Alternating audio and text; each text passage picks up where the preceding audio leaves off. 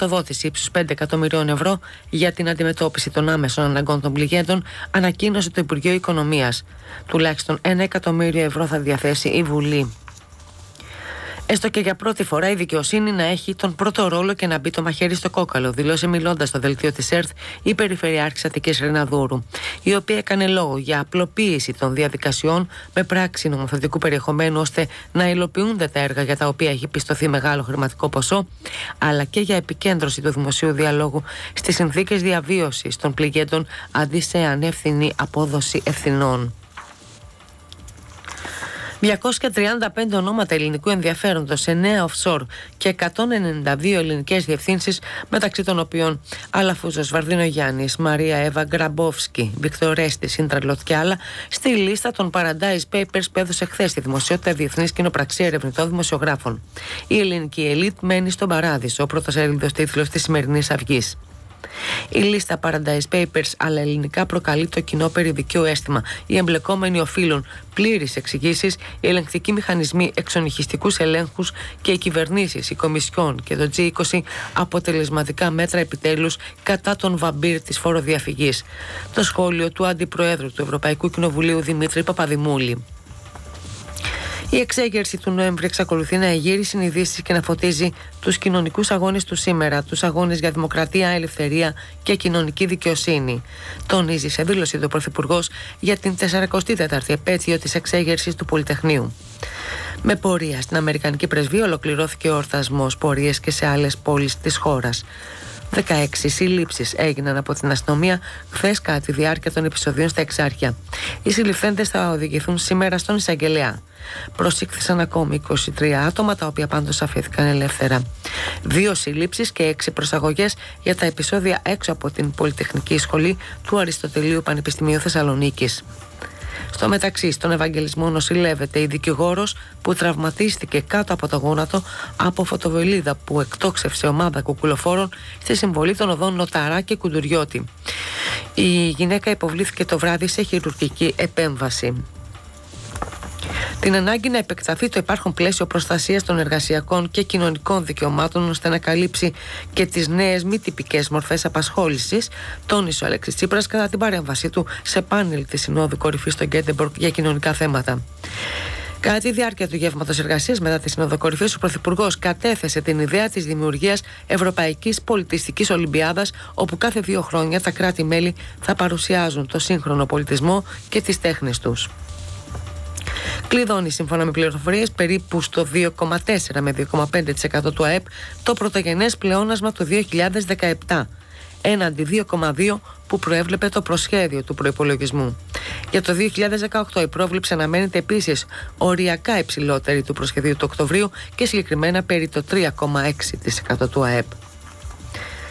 Η έκθεση του Ευρωπαϊκού Ελεγκτικού Συνεδρίου είναι εξαιρετικά σημαντική, καθώς αναγνωρίζει ότι τα μνημόνια όχι μόνο απέτυχαν να επαναφέρουν έγκαιρα τη χώρα σε αναπτυξιακή τροχιά, αλλά την καθήλωσαν με απώλεια περισσότερο από το 25% του ΑΕΠ της, υπογράμμισε ο Γιάννης Δραγασάκης.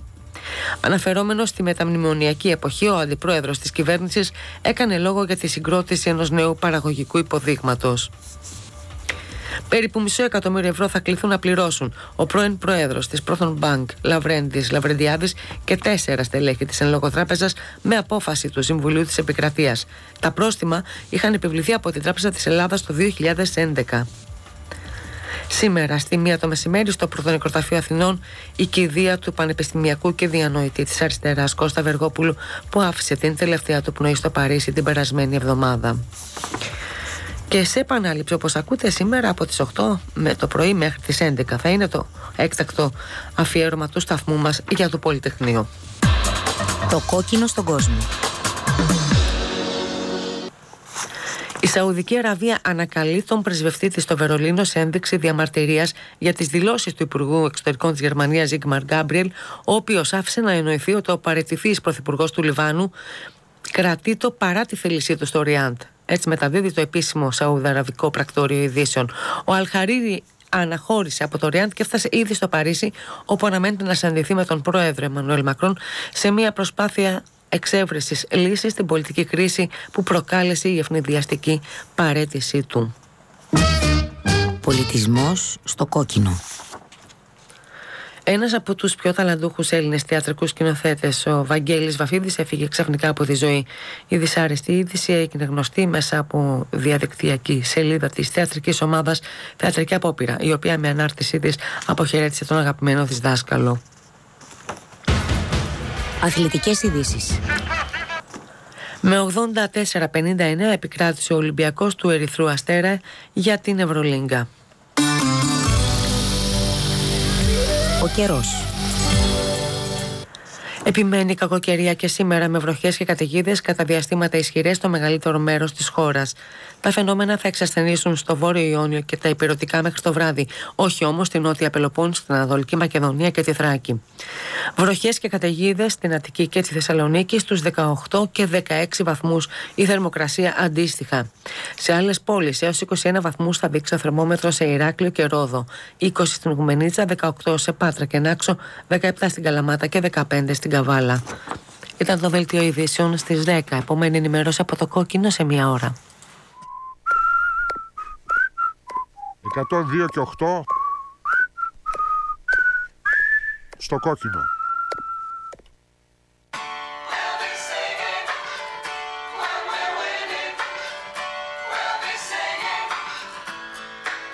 Again.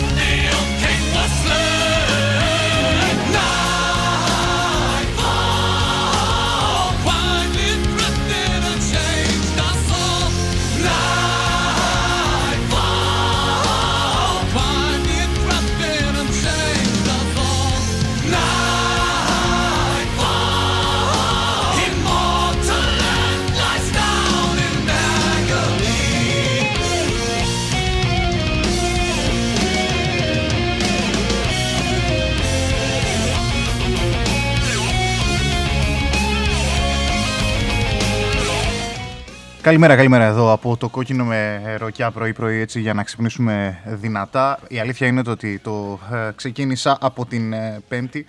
Ε, όχι, βασικά το ξεκίνησα το περασμένο Σάββατο να παίζω τραγουδάκια τα οποία τα θυμάμαι πιο πολύ από την εφηβεία μου φιλαράκια που ακούνε ε, στην ε, ίδια γενιά με τη δική μου και είχαμε τα ίδια ακούσματα, έτσι, δεν ακούγαμε Βέρτη.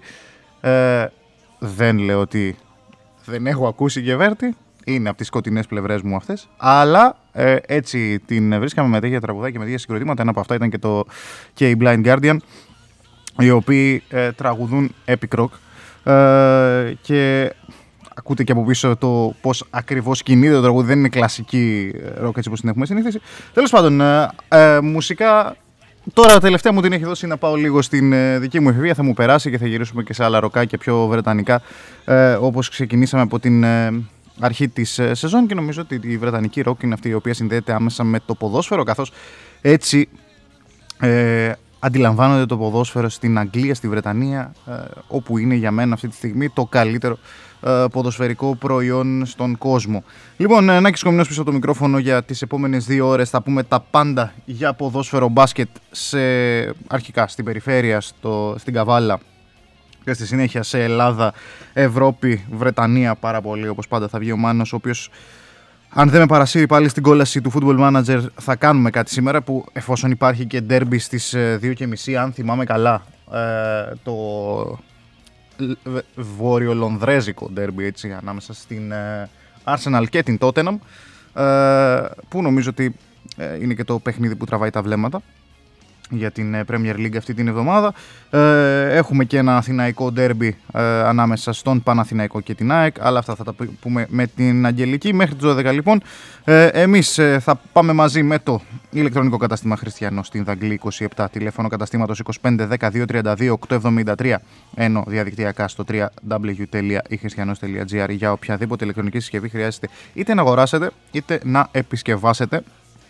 Η Στέφανος και Γιώργος Ζησάκης, εργολάβοι ηλεκτρολόγοι στην Κασάνδρου, ένα τηλέφωνο καταστήματος 2510 224 724 και κινητά τηλέφωνα 6942 635 910 και 6942 414 823 και η πιτσαρία Λαρόκα στην Ερθρού Σταυρού 28, τηλέφωνο καταστήματος 2510 830 850 και 2510 2247 22 για τις παραγγελίες σας, τηλέφωνο για catering 6944 467 396 ενώ διαδικτυακά μπορείτε να παραγγείλετε στο www.laroca.gr. Λοιπόν, εμείς θα τα βάλουμε με μια ε, όμορφη σειρά όπως τα βάζουμε κάθε φορά και θα ξεκινήσουμε από το τοπικό ποδόσφαιρο να καταλήξουμε στην γάμα εθνική και στα υπόλοιπα αθλήματα. Μπάσκετ, βόλεϊ, έχουμε πάρα πάρα πολύ ε, αγωνιστική δράση αυτό το Σαββατοκύριακο. Ας ελπίσουμε ότι ο καιρός θα μας κάνει τη χάρη για να ευχαριστηθούμε αυτή την αγωνιστική δράση.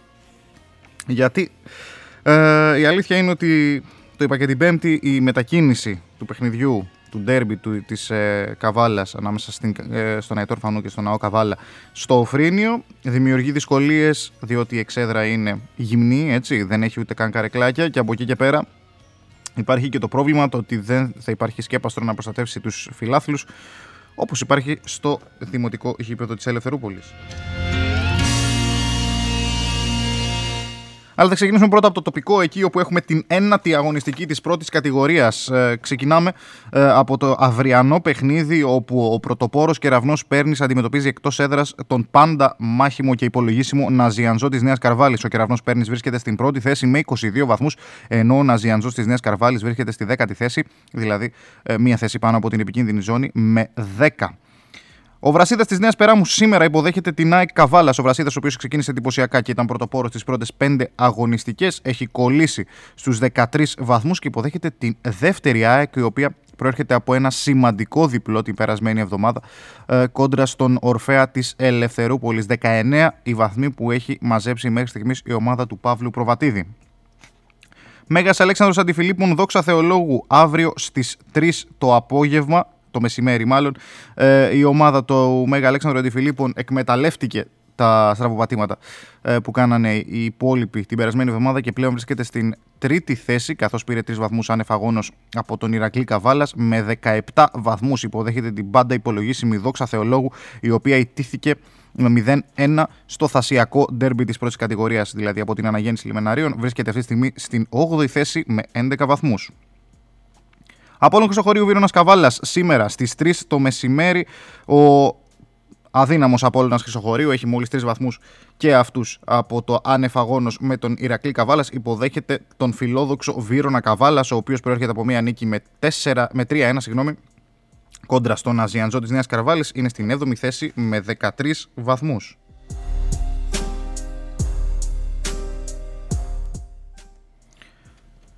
Έχουμε αναγέννηση λιμεναρίων Ορφαία Ελευθερόπολη αύριο στις 2. Αυτό το παιχνίδι ε, άλλαξε ώρα, αν και δύο παιχνίδια άλλαξαν ημέρα. Ε, το ένα ήταν, είναι αυτό της, του Βρασίδα της Νέας Περάμου με την ΑΕΚ Καβάλα. Το άλλο είναι το Εθνικός Νέας Καρδιά Φρίξου Πλατανοτόπου. Το αναγέννηση λιμεναρίων Ορφαία Ελευθερόπολη λοιπόν άλλαξε ώρα. Πήγε στις 2 αύριο ε, το μεσημέρι. Η αναγέννηση λιμεναρίων που όπως προείπαμε προέρχεται από το διπλό στο γήπεδο του Ποτού κόντρα στον συντο, στην συντοπίτησά της Δόξα Θεολόγου. Η αναγέννηση είναι στους 15 βαθμούς στην πέμπτη θέση. Ο Ορφέας της Ελευθερούπολης είναι στην τέταρτη θέση έχοντας μαζέψει 16 βαθμούς. Εθνικός Νέας Καριάς, Φρίξος Πλατανοτόπου, σήμερα στις 3 αυτό το παιχνίδι, στο ντέρμπι των ουραγών για αυτή την αγωνιστική. Ο Εθνικός της Νέας Καριάς βρίσκεται στην 12η θέση με 5 βαθμούς, προέρχεται από την ισοπαλία στο χαλκερό κόντρα στον τοπικό ατρόμητο, ενώ ο Φρίξος του Πλατανοτόπου βρίσκεται στην 1η θέση με 10 βαθμούς.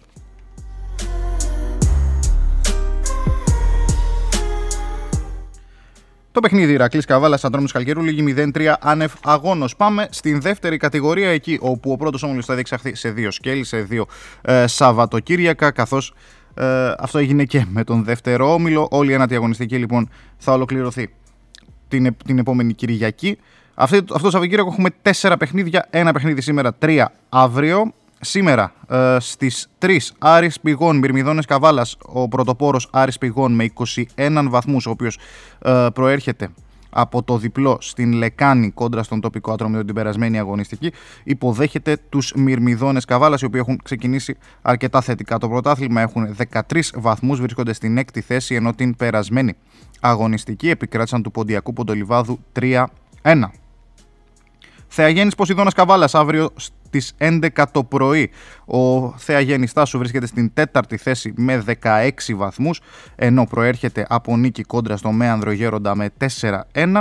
Υποδέχεται τον Ποσειδώνα Καβάλας, ο οποίος κάνει το τρίτο σερί ντέρμπι του. Έχει κολλήσει στους 14 βαθμούς. Είναι στην πέμπτη θέση. Με την περασμένη αγωνιστική ιτήθηκε στο Χαλκερό, στην έδρα του για φέτος, από τον Ολυμπιακό Καβάλας με 1-2.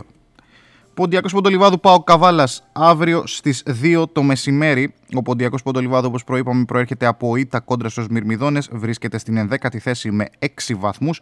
Υποδέχεται τον Πάο Καβάλας, ο οποίος βρίσκεται στην 8η θέση με 11 και προέρχεται από μια λευκή ισοπαλία στο γήπεδο Κοτσάλου κόντρα στον αθλητικό όμιλο της Ποταμιάς. Ο οποίος αθλητικός όμιλος Ποταμιάς αύριο έχει θασιακό ντέρμπι στις 3 η ώρα το μεσημέρι ο ΑΟ Ποταμιάς βρίσκεται στην ένατη θέση και αυτός με 11 βαθμούς. Υποδέχεται τον ουραγό της βαθμολογίας Έαντα Παναγίας χωρίς βαθμούς στο πρωτάθλημα ο Έας Παναγίας. Έχει πετύχει μόλις ένα τέρμα και προέρχεται από αρνητικό αποτέλεσμα ήττα με 1-0 στον Ξεριά κόντρα στον τοπικό Πανιόνιο.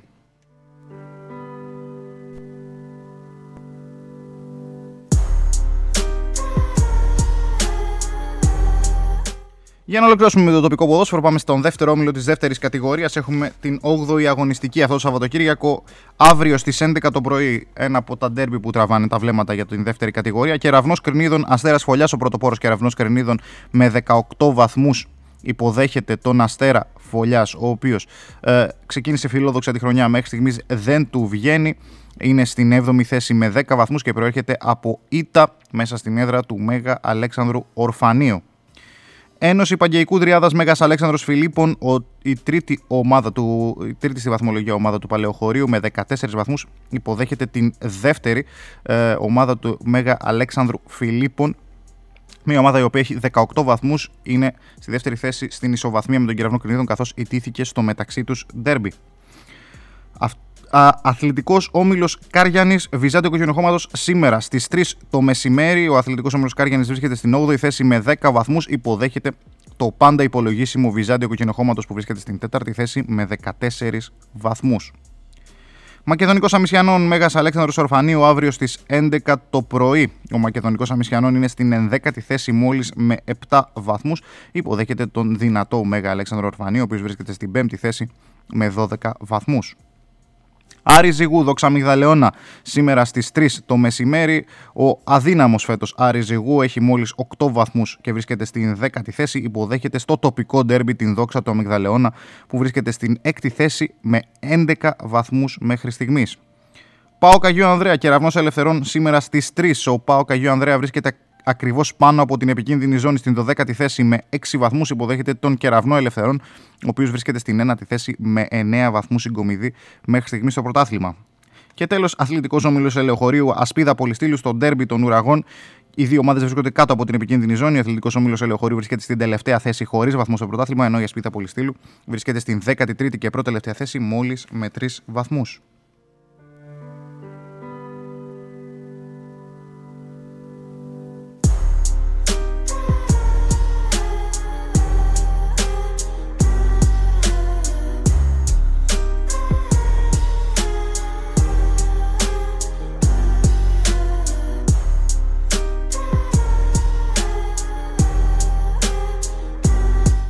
Μην τα ξαναλέμε, το χαλί είναι Rick and Morty. Νομίζω ότι κάθε Σάββατο θα το πηγαίνω όταν είμαι ε, μόνος μου πίσω από την ε, κονσόλα και το μικρόφωνο. Λοιπόν, έχουμε και τρίτη εθνική κατηγορία εκεί όπου το ενδιαφέρον αρχίζει και αποκτά ε, ακόμα μεγαλύτερες διαστάσεις. Ε, Καθώς ο αθλητικός όμιλος Καβάλα οδηγεί την κούρσα στον πρώτο όμιλο της τρίτης εθνικής κατηγορίας, έχει 13 βαθμούς και αύριο αντιμετωπίζει στο τοπικό ντέρμπι τον Αετό Ορφανού. Τα είπα και την Πέμπτη, ε, δεν χρειάζεται να λέμε τα ίδια και τα ίδια. Είναι ντέρμπι, ναι, διότι η ορολογία του ντέρμπι προέρχεται από την Βρετανία και σημαίνει αναμέτρηση, αθλητική αναμέτρηση ανάμεσα σε δύο ομάδες από την ίδια περιοχή κάθετο πόλη. Οπότε όσο αναφορά τον ορισμό είναι ντέρμπι. Μέχρι εδώ. Αν ο αετός ορφανού δεν ήταν από την Καβάλα, ήταν από την Ξάνθη, ήταν από τη Δράμα, ήταν από τις Σέρες, δεν θα ήταν ντέρμπι αυτό το παιχνίδι, διότι υπάρχει διαφορά ανάμεσα στις δύο ομάδες για τη φετινή σεζόν. Αυτά. Έχουμε εκτός από αυτό το παιχνίδι το οποίο θα διεξαχθεί στο γήπεδο του Φρυνίου αύριο το μεσημέρι. Μακάρι να κάνει καλό καιρό και να βρεθεί κόσμος στο γήπεδο του Φρυνίου, αλλά δεν προβλέπω να γίνεται κάτι τέτοιο. Ε, υπάρχουν και τα εξής παιχνίδια. Νέστος Χρυσούπολης, δόξα νέο σιδηροχωρίου αύριο στο γήπεδο Χρυσούπολης. Αθλητική Ένωση Δημοτήχου Μέγας Αλέξανδρος Ξηροποτάμου. Δόξα προσκυνητών Ελπίδας Κουτάρεο. Απόλων Παραλιμνίου Μέγας Αλέξανδρος Καρπερής. Ενώ το ξανθιώτικο ντέρμπι μετακινήθηκε για σήμερα Άρης Αβάτου Ορφέας Πούμα Ξάνθης σήμερα στις 3 το μεσημέρι ε, το ξανθιώτικο ντέρμπι για την τρίτη εθνική κατηγορία. Ξαναλέω, ε, Αετός Ορφανού ΑΟ Καβάλα αύριο στις 3 και Νέσο Χρυσούπολη Δόξα Νέο Σιδηροχωρίου και αυτό αύριο στις 3 όσον αφορά τις ομάδες από την Καβάλα. Πάμε τώρα να δούμε τι γίνεται στο μπάσκετ εκεί όπου η Καβάλα προέρχεται από μια ε, εύκολη επιτέλους νίκη απέναντι στην Ευρώπη 87 του Πευκοχωρίου με 91-72 ε, και βρίσκεται στην, αν δεν κάνω λάθος, 8η δεν κάνω λάθος, θέση της βαθμολογίας με 3 νίκες και 2 ήττες και ε, συντελεστή πόντων 388 με 360. Ε, αυτή την Κυριακή αγωνίζεται απέναντι σε μια σχετικά αδύναμη ομάδα πάντα σε σχέση με την ε, Καβάλα, την Ελίμια Κοζάνης, αύριο στις 5 στο υπόλοιπο πρόγραμμα Γυμναστικός Σύλλογος Φαρσάλων Ικαρισερών, Χαρίλα Οστρικούπης Ανατόλια, Χαλκιδόνα Μαχητές Πειραματικού, Στρατόνι Ερμής Λαγκαδά, Πευκοχώρια Σπίδα Ξάνθης, Γέφυρα Τιτάνε Παλαμά, Ρεπό έχει ο αθλητικός όμιλος του Αγρινίου. Για να ολοκληρώσουμε, πάμε, να παραμείνουμε στο παρκέ και να πάμε στο ε, άλλο άθλημα που παίζεται σε παρκέ και έχουμε ομάδα σε εθνική κατηγορία και μάλιστα στην Α2 συγκεκριμένα στο βόλεϊ, στο γυναικείο βόλεϊ, εκεί όπου ο αθλητικός όμιλος Καβάλα υποδέχεται σήμερα στις 7 τον Μέγα Αλέξανδρο Γιαννιτσόν και ψάχνει την πρώτη του καθαρή νίκη στο πρωτάθλημα και μία νίκη η οποία θα τον ανεβάσει βαθμολογικά καθώς τώρα βρίσκεται στην 7η θέση μόλις με 2 βαθμούς. Ενώ ο Μέγας Αλέξανδρος Γιαννιτσόν είναι στην 6η θέση, μια θέση παραπάνω από την Καβάλα, έχοντας 3, έχοντας κερδίσει με καθαρό σκορ τον Αρχέλαο της Κατερίνης. Ε, στα υπόλοιπα παιχνίδια, νέα γενναία νίκη Αλεξανδρούπολης αύριο στις 6 το απόγευμα. Ελπίδα Μπελοκύπων Αρχέλαος Κατερίνης αύριο στις 7 το απόγευμα. Και Αθλητικός Σύλλογος Ναβάρχου Βότσι Νέα Βίσα σήμερα στις 4 το απόγευμα. Στη βαθμολογία έχουμε τετραπλή ισοβαθμία στην κορυφή. Με νίκη Αλεξανδρούπολης, Νέα Γενναία, Ελπίδα Μπελοκήπων και Αθλητικό Μιλονέα Βίσσα να έχουν 9 βαθμούς. Ενώ στην ζώνη των play-out, στην πέμπτη θέση Αθλητικός Σύλλογος Ναβάρχου Βότσι με 7. Στην έκτη θέση Μέγας Αλέξανδρος Γιαννιτσών με 3. Έβδομη θέση για τον ΑΟ Καβάλα με 2. Και ογδοή θέση για τον Αρχέλο της Κατερίνης χωρίς βαθμό και χωρίς κερδισμένο σετ μέχρι στιγμής στο πρωτάθλημα. Εμείς θα πάμε στο πρώτο διαφημιστικό διάλειμμα για σήμερα. Μείνετε συντονισμένοι. Έχουμε Μάνο Κασοτάκη με βρετανικό ποδόσφαιρο.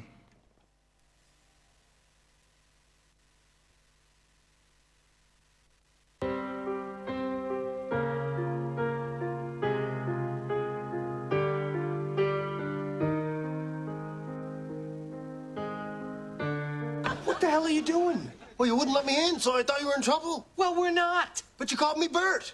That's our code word for danger. We don't have a code word. We don't? We really should.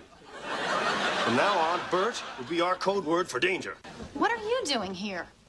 Bert, Bert, Bert. 102 και 8 στο κόκκινο.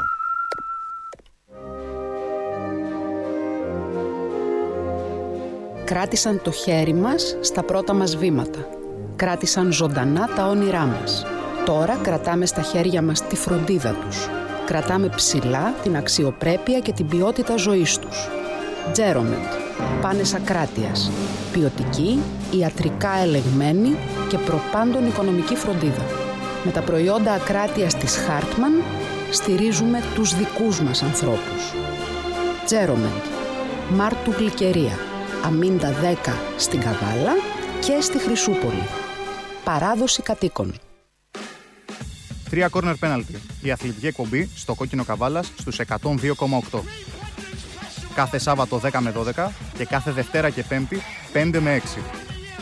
Ποδόσφαιρο, μπάσκετ, στοίχημα, ρεπορτάζ από τον τοπικό περιφερειακό αθλητισμό και όχι μόνο. Όλα αυτά φυσικά συνοδευμένα με ροκ διάθεση, pop κουλτούρα και πολλά ακόμη. Συντονιστείτε στο κόκκινο καβάλας κάθε Σάββατο, Δευτέρα και Πέμπτη για την αθλητική εκπομπή 3 corner penalty. Η παρέα ξανασμίγει. Η όρεξη ανοίγει. Η διασκέδαση αρχίζει. Και το κουτούκι του Σαρί για όλους μας φροντίζει. Το κουτούκι του Σαρί. Το αγαπημένο σου στέκι είναι εδώ, φρέσκο και ανανεωμένο. Με νέες γεύσεις και τα πιο αγνά υλικά. Απίθανα εδέσματα και πιάτα γεμάτα νοστιμιά. Όλα χειροποίητα και σε πολύ χαμηλές τιμές. Απορροφήσαμε την αύξηση του ΦΠΑ για να το απολαμβάνετε ξανά και ξανά. Και το γλυκό κερασμένο από εμάς. Το κουτούκι του Σαρί. Φιλική ατμόσφαιρα και ζωντανή μουσική κάθε Παρασκευή και Σάββατο. Ο χώρος διατίθεται και για κοινωνικές εκδηλώσεις. Κοντά σας καθημερινά από τις 12 το μεσημέρι στο εμπορικό κέντρο Καβάλας στον δεύτερο όροφο. Τηλέφωνα για κρατήσεις 251 400 1493 και 697 8525 344. Υπεύθυνος Σαρής Ιωάννης. Το κουτούκι του Σαρί. Το δικό μας στέκι. Για το αυτοκίνητο και το σπίτι, μία είναι η λύση. Revoil. Γιατί για εμάς κάθε σταγόνα μετράει. Πρατήριο υγρών καυσίμων Σούζος στα Αμισιανά Καβάλας. Η πιο έξυπνη επιλογή και στο πετρέλαιο θέρμανσης. Με άριστη ποιότητα, εγγύησης στην ποσότητα και χαμηλές τιμές. Revoil Σουζός.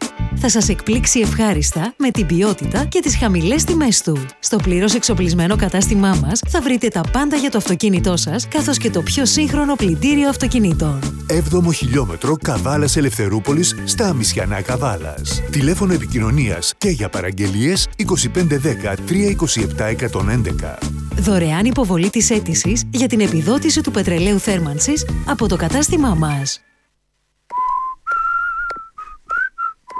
102 και 8 στο κόκκινο.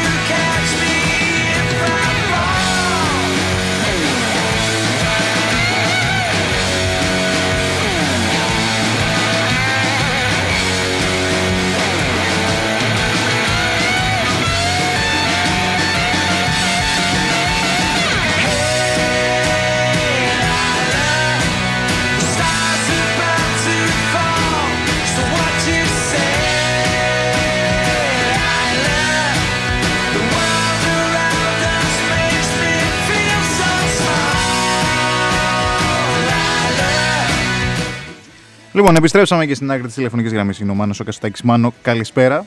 Καλησπέρα, καλημέρα, καλησπέρα. φίλε, καλημέρα. Να, να σε, να σε Ε, φάω, καλημέρα, ήθελα. καλησπέρα. Εντάξει, νομίζω λένε ακόμα καλημέρα, έτσι. Εννοείται, ρε φίλε, 10 και μισή είναι. Ε, μα δηλαδή, μην πάμε στο debate, να Να σε βαλάμε φάω, ήθελα καλημέρα, γιατί συνήθως βαλάμε απόγευματα. καλησπέρα. Ε, ήθελα να δω αν θα σε ψαρώσω και σε ψάρωσω. Αυτό ήθελα να δω. Α, Λοιπόν, τι λες. ε, καλό Σαββατοκύριακο. Επιστρέφουμε σε αγωνιστική δράση full, γεμάτη. Μμμ. Ε, υπάρχει και ένα ντέρμπι του Βόρειου Λονδίνου στις 2.30. Ναι. Αν δεν κάνω λάθος, ανάμεσα στην Arsenal και Ναι, στην ναι. Tottenham. Ε, Ε, ναι, το μεγάλο ντέρμπι του Λονδίνου για πολλούς. ναι, Σίγουρα το μεγάλο ντέρμπι του Βόρειου Λονδίνου, γιατί στο Βόρειο Λονδίνο αυτό ιδίω. ναι, προφανώς. Απλά εγώ το θυμάμαι σαν, σου λέω, σαν ε, ντέρμπι Βόρειου Λονδίνου. Ντέρμπι Βόρειου Λονδίνου θα το πω. Γιατί το Λονδίνο έχει και 100 ομάδες. Από εδώ, από εκεί, αριστερά, δεξιά, πάνω, κάτω, κέντρο. Το Λονδίνο έχει πάρα πολλές ομάδες. Ε, αυτό, οπότε ναι, το ντε- ντέρμπι Λονδίνου μπορεί να έχει και κάθε Κυριακή άμα το κοιτάξουμε. Ντέρμπι Βόρειο Λονδίνου όμως έχει μια φορά το χρόνο. Δύο μάλλον. Μία μέσα, Ναι, μία ναι, έξω. ναι. Ε, οπότε για να δούμε. Δεν ξέρω αν έχεις προγνωστικό πάνω σε αυτό το παιχνίδι. Κοίταξε να δεις, ε, είναι λίγο ζώρικο, με έχει εντριγκάρει πάρα πολύ το χ, Ναι. Πάρα πολύ όμως, θα μου πεις κάτσε ρε φίλε χ, ας πούμε, το βρήκαμε τώρα στο τέρμι, το, το πήγαμε στο χ. Λοιπόν, τα τρία τελευταία παιχνίδια με γηπεδούχο την Arsenal έχουν έρθει χ, έχουν Μάλιστα. έρθει σώπαλα μάλλον, αν το θέσω καλύτερα. Όλα με το ίδιο σκορ, 1-1, και ο τεχνικός τότε να μου, ο Ποκετίνο, δεν έχει χάσει λονδρέζικο τέρμι κόντρα στην Arsenal Μάλιστα. στο ήμινε. Εντάξει, 3-1-1 έχει φέρει, δεν έχει χάσει όμως. Εγώ αυτό ξέρω. και δεν έχεις χάσει και στην έδρα του. Οπότε είναι έτοιμο απέναντι στο Βέγκερο Ποσετίνο, στα ντέρμπι του πρωταθλήματος. Ένα άλλο σημείο είναι ο Χάρη Κέιν όσον αφορά την τότε ο Πολύ οποίος ε, μετρά 6 γκολ σε 6 ντέρμπι του Βορείου Λονδίνου.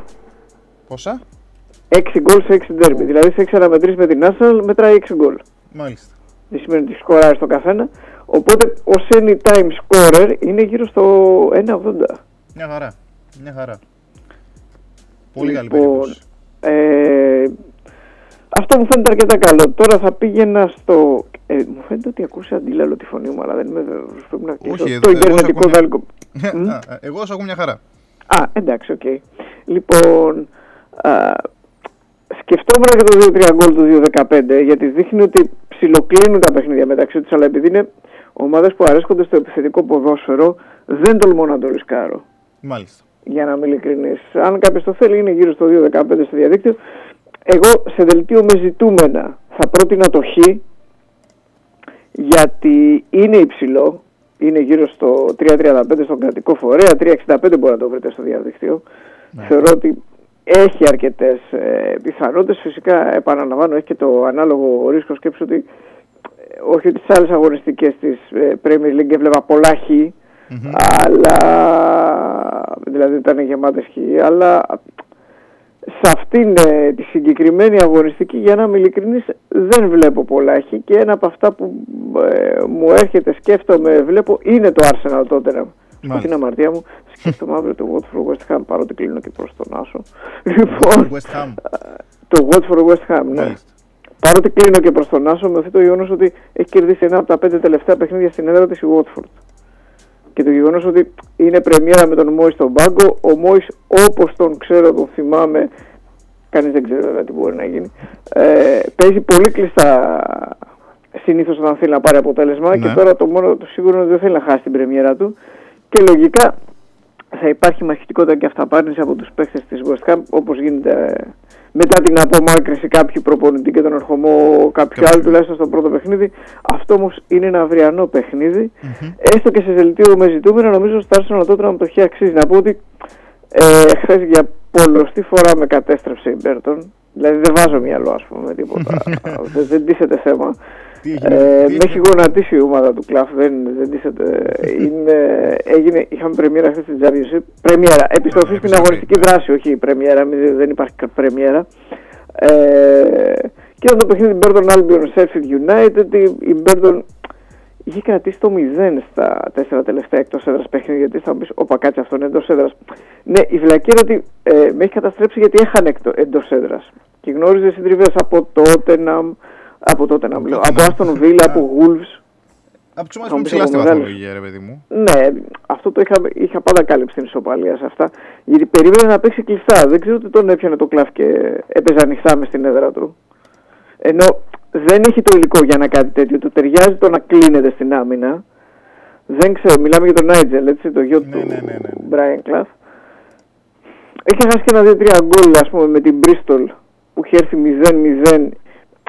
Είχα αποφύγει εκεί την παγίδα του άσου της Bristol, αλλά πάλι την πάτησα με την Πέρδο και εκεί που έλεγα να μην ασχοληθώ ήταν την Καδόρκο το φεσινό, γιατί είχε απολυθεί από την ε, Sheffield United ε, ε, πριν δύο χρόνια ο Κλαφ με άσχημο τρόπο και την είχε περιποιηθεί δεόντως ένα χρόνο μετά όταν τη βρήκε και μάλιστα εκτός έδρας. Μάλιστα. Οπότε θεώρησα ότι σε αυτό το παιχνίδι που θέλει και το αποτέλεσμα και θέλει να τους κόψει τη φορά, θα επιστράβει την άμυνα. Ναι.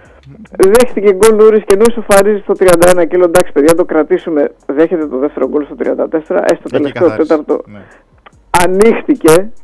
Ναι. Εντάξει, έχασε ευκαιρίες και η Sheffield United και οι Λεπίδες έκαναν το 1-3. Πάει λοιπόν και αυτό πανηγυρικά.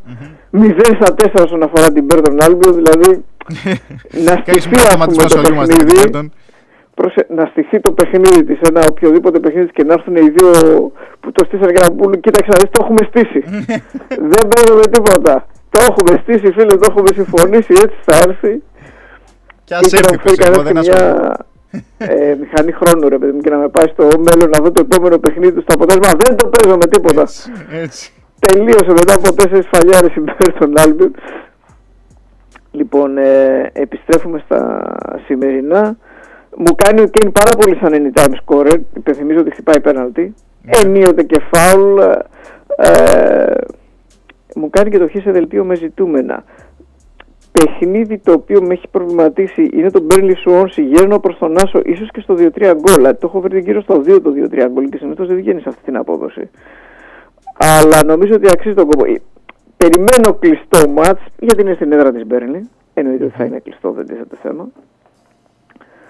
Α, νομίζω ότι έχει πιθανότητες στο 2-3 γκολ και ο Άσος πιστεύω ότι είναι από τα παιχνίδια που μπορεί και ξέρει να τα κερδίζει η Μπέρνλι. Και έχω την αίσθηση, το σκέφτομαι ακόμα, αλλά έχω την αίσθηση ότι θα πάω και στον Άσο το, στο παιχνίδι της Πάλας με την Everton. Και θα πάω στον Άσο γιατί θεωρώ ότι έγιναν σε μια και δεν τα πριν τη διακοπή για να κερδίσει η Everton, Ναι. η Watford. Εκείνο με το χάνουμε το βασικό μας κύπερ στο τελευταίο ημίωρο, μπαίνει ο Ρέσο Γκαρνέζης, γίνεται αυτό που γίνεται, δεχόμαστε τρία γκολ και χάνουμε το μάτς.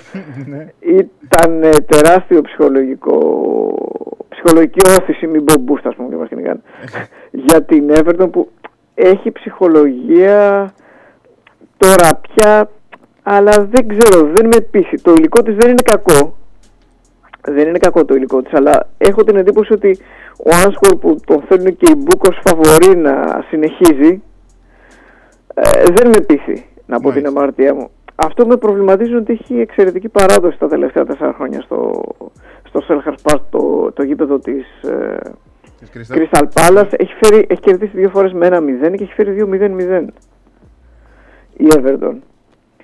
Αλλά δεν ξέρω, πιστεύω ότι αξίζει ο Άσος. Ίσως και το 2-3 γκολ αξίζει ο Άσος. Πάντως η Crystal Palace του Γερορόη εντάξει, δεν ε, χαμπώνει παρότι κέρδισε τη Τζέρσι. Αν μη τι άλλο όμως δεν είναι αφελής στον τρόπο που παίζει. Ναι, ναι.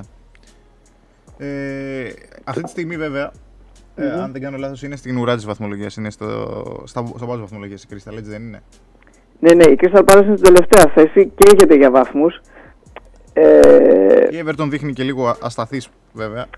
η Everton δεν πείσει, δεν ξέρω. Έχω την εντύπωση, ε, δεν ξέρω αν θα βγει σωστή η κίνηση να μείνει ο Όσφορντ, γιατί έτσι κι αλλιώς αν μη τι άλλο από οποιονδήποτε καινούριο ξέρει το υλικό, που είναι υλικό Κούμαν, Ναι. γιατί η Everton έχει ξοδέψει πολλά λεφτά, πάρα πολλά λεφτά, ομάδα δεν έχει φτιάξει. Έτσι.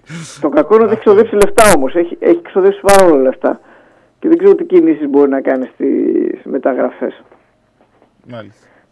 Δηλαδή, ε, σε τη διαστολή δεν σας πούμε ότι η West Ham δεν ξέρω πώς θα το διαχειριστεί όμως. Έχει καλό υλικό. Έχει πολύ καλό υλικό για εκεί που είναι.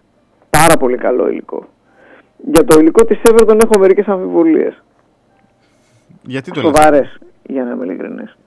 Λοιπόν. Εντάξει, εγώ θα πιστέψω εσένα. Κοίταξε, ε, εγώ τα παιχνίδια που έχω κι- δει την Everton προφανώς κυρίως είναι τα ευρωπαϊκά. Ε, Και Μμμ. εκεί που φάνηκε η αστάθειά της ήταν και στο παιχνίδι με τον Απόλλωνα Λεμεσού στην Αγγλία, ας πούμε. Εκεί όπου ο Απόλλωνας μπορούσε να ε, κάνει και τη ζημιά, την μεγάλη δεν την έκανε. Εντάξει. Ε, εκεί φάνηκε το ότι κάτι δεν πάει καλά, ρε παιδί μου. Εκεί Ναι. φάνηκε ότι κάτι δεν πάει καλά. Εντάξει. Ναι, δεν τζουλάει το πράγμα. Ναι, δεν ξέρω τι ακριβώς, ε, πού θα καταλήξει μάλλον, τι, τι ακριβώς θα συμβεί. Παρ' όλα αυτά, εμένα δεν με πείθει σε καμία περίπτωση. Η Everton απλά δεν ξέρω όταν αντιμετωπίζει την τελευταία, δηλαδή είναι αυτό που λες ότι τώρα θα φάνει ρε παιδί μου, αν θα κάνουμε Ναι. κάτι ή όχι. Αν χάσει από την τελευταία Crystal Palace, τότε είναι σε μπελάδες. Ναι, ανα, ε, αναφυσβήτητα συζητητή, δηλαδή δεν, ε, δεν τίθεται θέμα. Ε, όσον αφορά τα παιχνίδια της μεγάλης κατηγορίας, ένα άλλο παιχνίδι στο οποίο θέλω να σταθώ είναι στο Liverpool Southampton. Μάτς που δείχνει... Καλά, εννοείται δεν συζητάμε καν... Πρώτα απ' όλα μιλάμε για τη Liverpool. δεν συζητάμε Σωστό και καν, αυτό. Σωστό και καν αυτό. τον Άσο. Έτσι, δηλαδή δεν μπαίνουμε σε διαδικασία του 1-30. Οπότε ο Άσος απορρίπτεται... Απευθείας. Αυτόματα. Ναι, ναι, εννοείται. Ναι. Δείχνει πολύ κλειστό το παιχνίδι. Πάρα πολύ κλειστό. Μμμ. Μου κάνει το 2-3 γκολ. Είναι στο 2-10.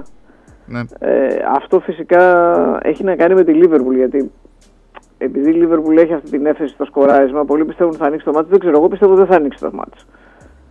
Έχω αυτή την αίσθηση. Είσαι πιο Τώρα, κοντά αν στο τέτοιο, στο under ή στο 2-3. προτιμώ το 2-3. Μμμ. Τώρα αν έρθει η Liverpool κάνα 5-5, 4-1, 5-0...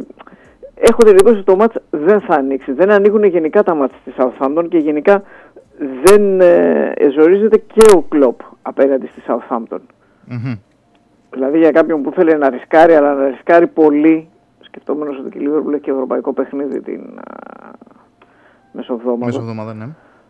Ε, θα μπορούσε να πάει στο Χ. Εγώ προτιμώ το 2-3 γκολ του 2-10 α, και προτιμώ και αν θέλαμε να το ψάξουμε λίγο περισσότερο να πηγαίναμε και σε, σε anytime scorer Μμμ. γιατί αν τα καταφέρει ο, κανείς δεν ξέρω αν θα τα καταφέρει αλλά αν θα τα καταφέρει ο, ο Σαλά γράφει ιστορία αν βρει δίχτυα σήμερα παίζει στο Anfield έτσι κι αλλιώς Μμμ. Δεν ξέρω κατά πόσον έτσι όπως τα, τα καταφέρνει η Liverpool είναι υπέρ ή κατά της ε, αυτό, το ότι παίζει στο Anfield έτσι κι Συνέδριο, αλλιώς. ναι. Αλλά θυμίζω ότι υπάρχει και το θέμα Van Dijk που δεν τον πουλούσε η...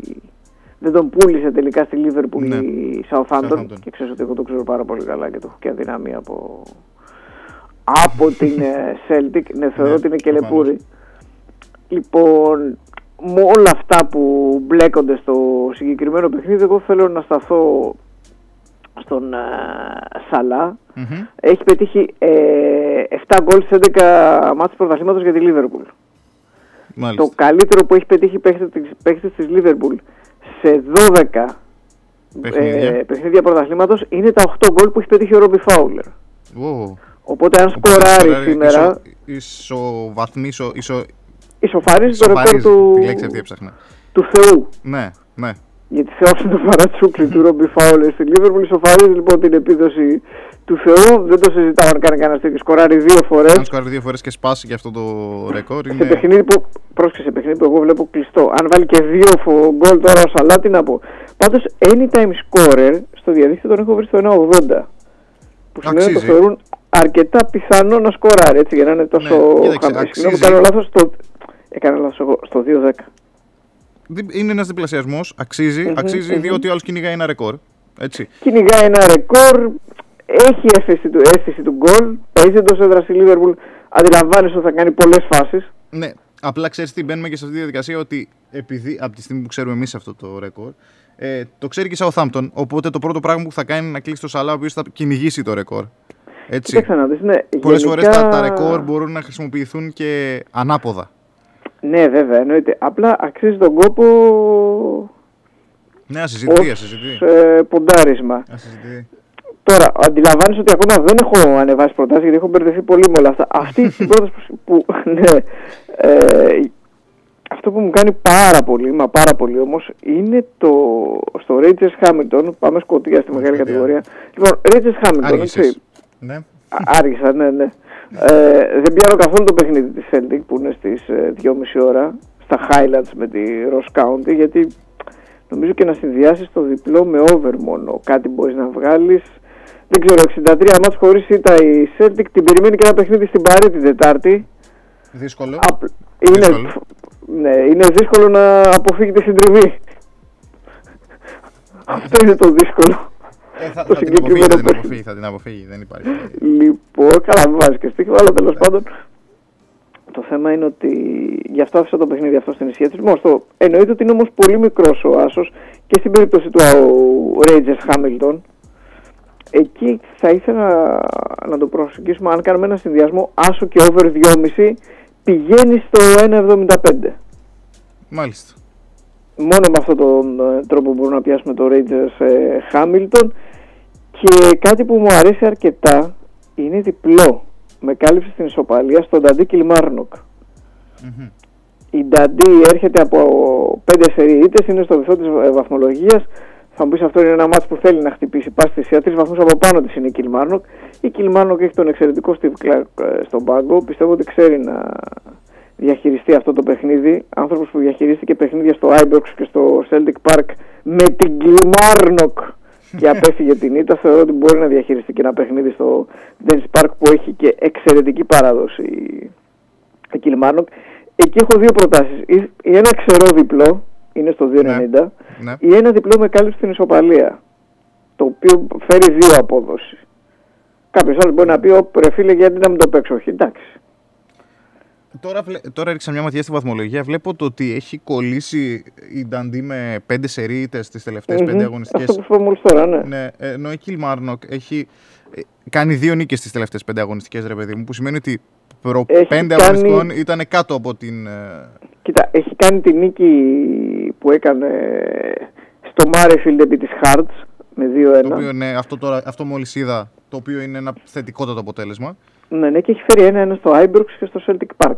Δηλαδή, Ναι. εντάξει. Δηλαδή έχει σοβαρά αποτελέσματα, της φύγαν και τα δύσκολα παιχνίδια τα οποία από κάτι πήρε από αυτά. Μμμ. Και Δεν θεωρώ είναι ότι για- ναι, είναι πολύ καλύτερος διαχειριστής από τον Μακάν ο Steve Clark. Ο Μακάν που μέχρι πέρυσι, πέρυσι που ανέλαβα την Ταντή και την έσωσε στα τελευταίες αγωνιστικές, ήταν τηλεσχολιαστής. Σοβαρά. Πρώην ποδοσφαιριστής ήταν, τηλεσχολι... ήταν σχολιαστής αγώνων. Δηλαδή τύπου Ανρή, ας πούμε. Στο Sky Sports ακριβώς. Μάλιστα. Και εμείς που καμία σχέση με τον Ανδρή.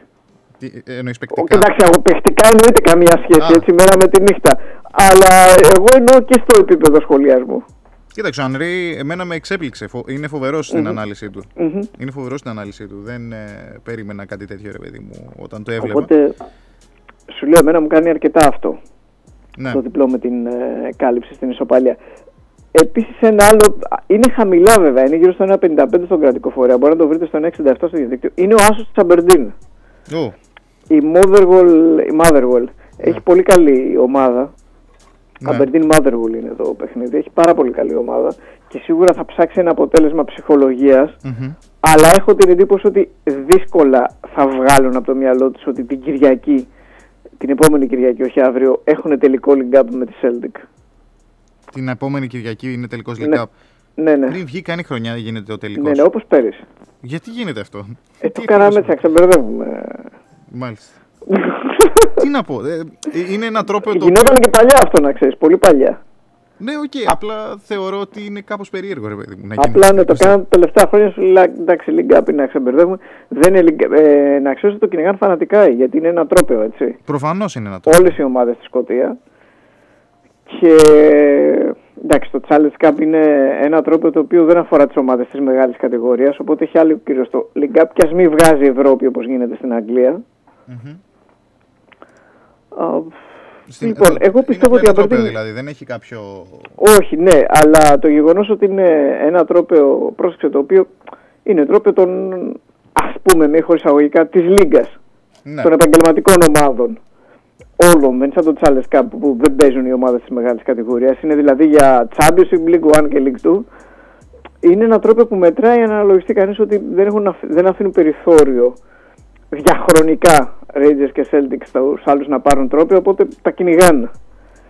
Ε, και φυσικά το θέλει και η Celtic για να, το, να διατηρήσει το τίτλο που πήρε πέρυσι, που έκανε το treble και είναι ακόμα και αίτητη. Α, εμένα μου κάνει πάρα πολύ ο Άσος, θεωρώ ότι η Aberdeen μπορεί να πάρει τον Άσο. Μια ήττα έχει και αυτή από τη Celtic, πέρα από την όποια φημολογία για τον ε, Derek McGuinness, τον προπονητή της, ότι μπορεί να αναλάβει τους Rangers. Για μένα κακός δεν έχει γίνει κρούση ακόμα. Πηδώντας από το ένα θέμα στο άλλο, ξεκινάει από ίσως από εβδομάδα, αλλά σίγουρα τις επόμενες μέρες συζητήσει με τον Μάρτιν Ονίλ η Ομοσπονδία της Σκωτίας. Μάλιστα. Εντάξει.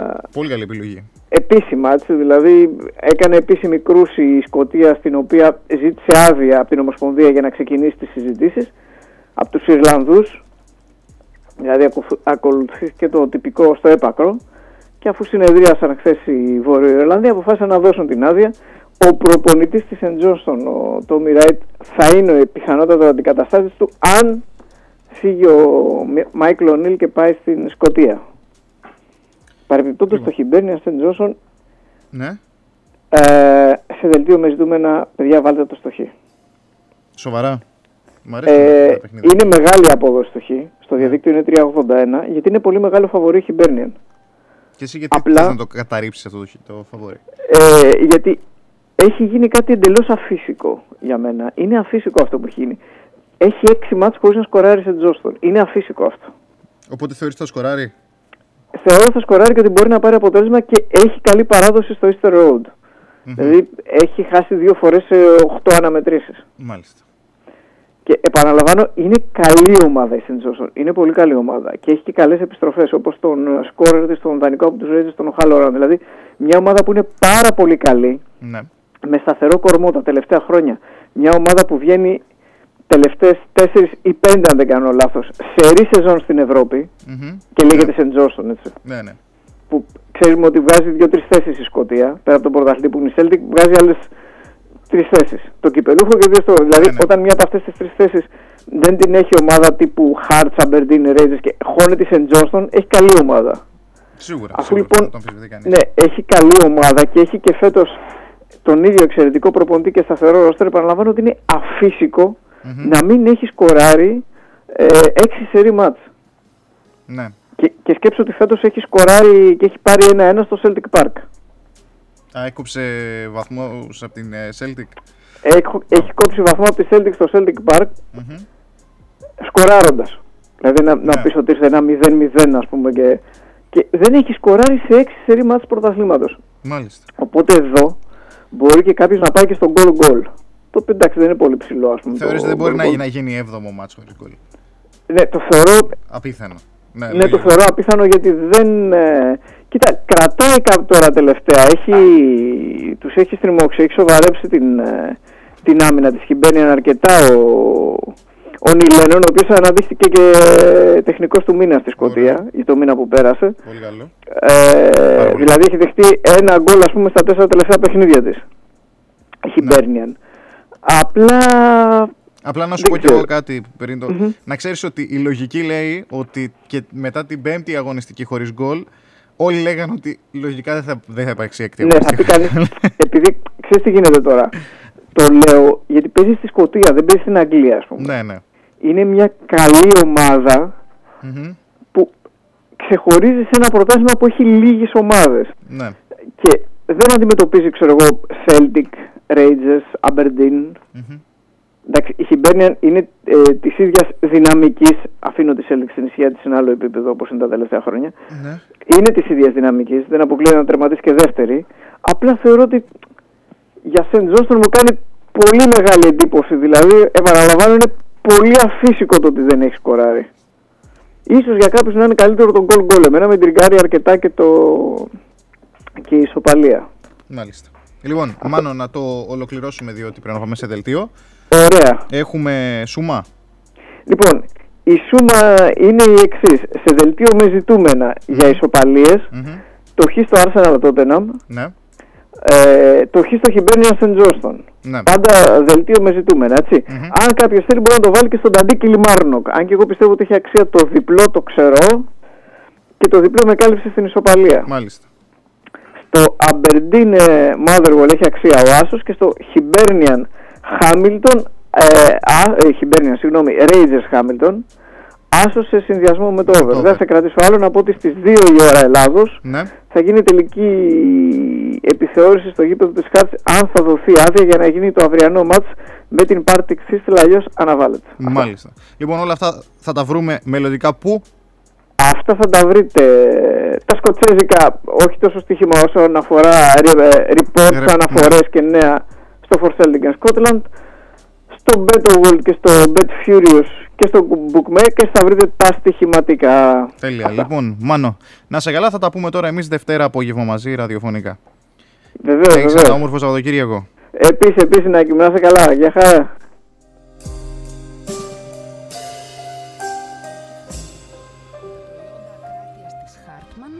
Στηρίζουμε τους δικούς μας ανθρώπους. Τζέρομεντ. Μάρτου Γλυκερία. Αμίντα 10 στην Καβάλα και στη Χρυσούπολη. Παράδοση κατοίκων. Όταν αρρωσταίνετε, πηγαίνετε στο γιατρό σας. Όταν αρρωσταίνει το κατοικίδιό σας, το πηγαίνετε στον κτηνίατρό σας. Και όταν αρρωσταίνει το αυτοκίνητό σας, το πηγαίνετε στο Auto Center Service.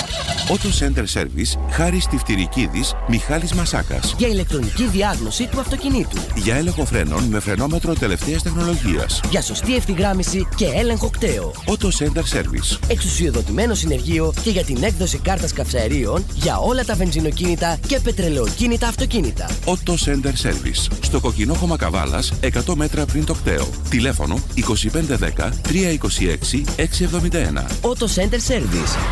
Οι γιατροί του αυτοκινήτου σας. Auto Center Service. Εμπιστευτείτε μας και για την υγραεριοκίνηση του αυτοκινήτου σας.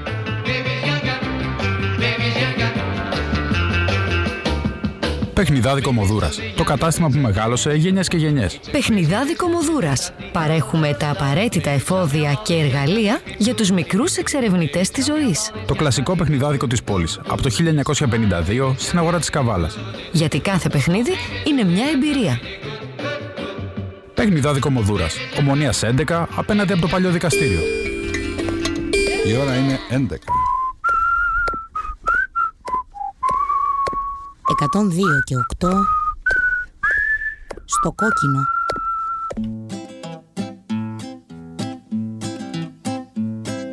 Start wearing purple, wearing purple.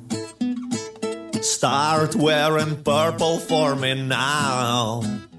All your sanity and wits, they will all vanish. I promise. It's just a matter of time. So, yeah.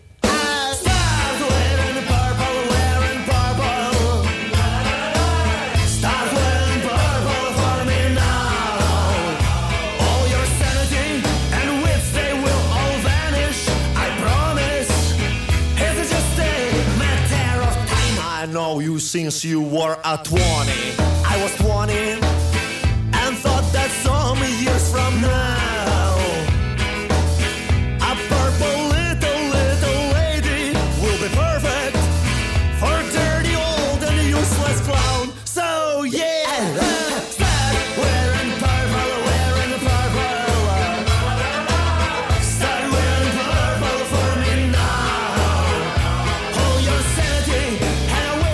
11 από το κόκκινο στο μικρόφωνο η Δίνα Μπατζιά.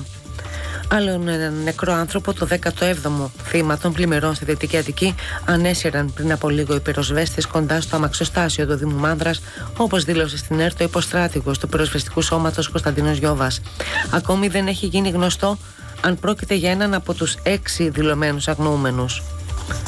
Με την κακοκαιρία να εξακολουθεί για τέταρτη ημέρα μετά τη φυσική καταστροφή της Τετάρτης που στήχησε τη ζωή σε 17 ανθρώπους, συνεχίζονται προσπάθειες των συνεργείων για τον εντοπισμό των έξι αγνοωμένων, αλλά και για την αποκατάσταση των ζημιών σε Μάνδρα, Μέγαρα και Νέα Πέραμου.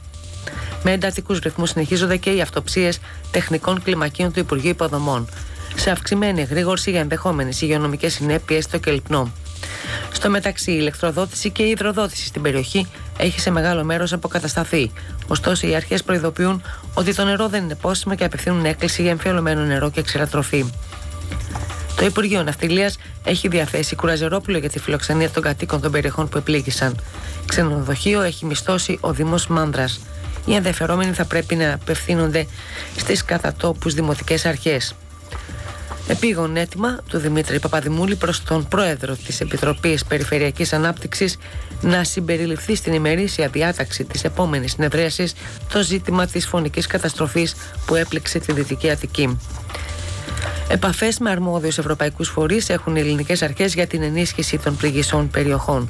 Η τραγωδία στην Αττική απασχόλησε συζητήσει του Πρωθυπουργού με ομολόγους του στη Σύνοδο Κορυφής του Γκέτεμπορκ όπου ο Αλέξης Τσίπρας έθεσε και ευρύτερα το θέμα της προστασίας των πολιτών της Ευρώπης από ακραία φυσικά φαινόμενα που συνδέονται με την κλιματική αλλαγή.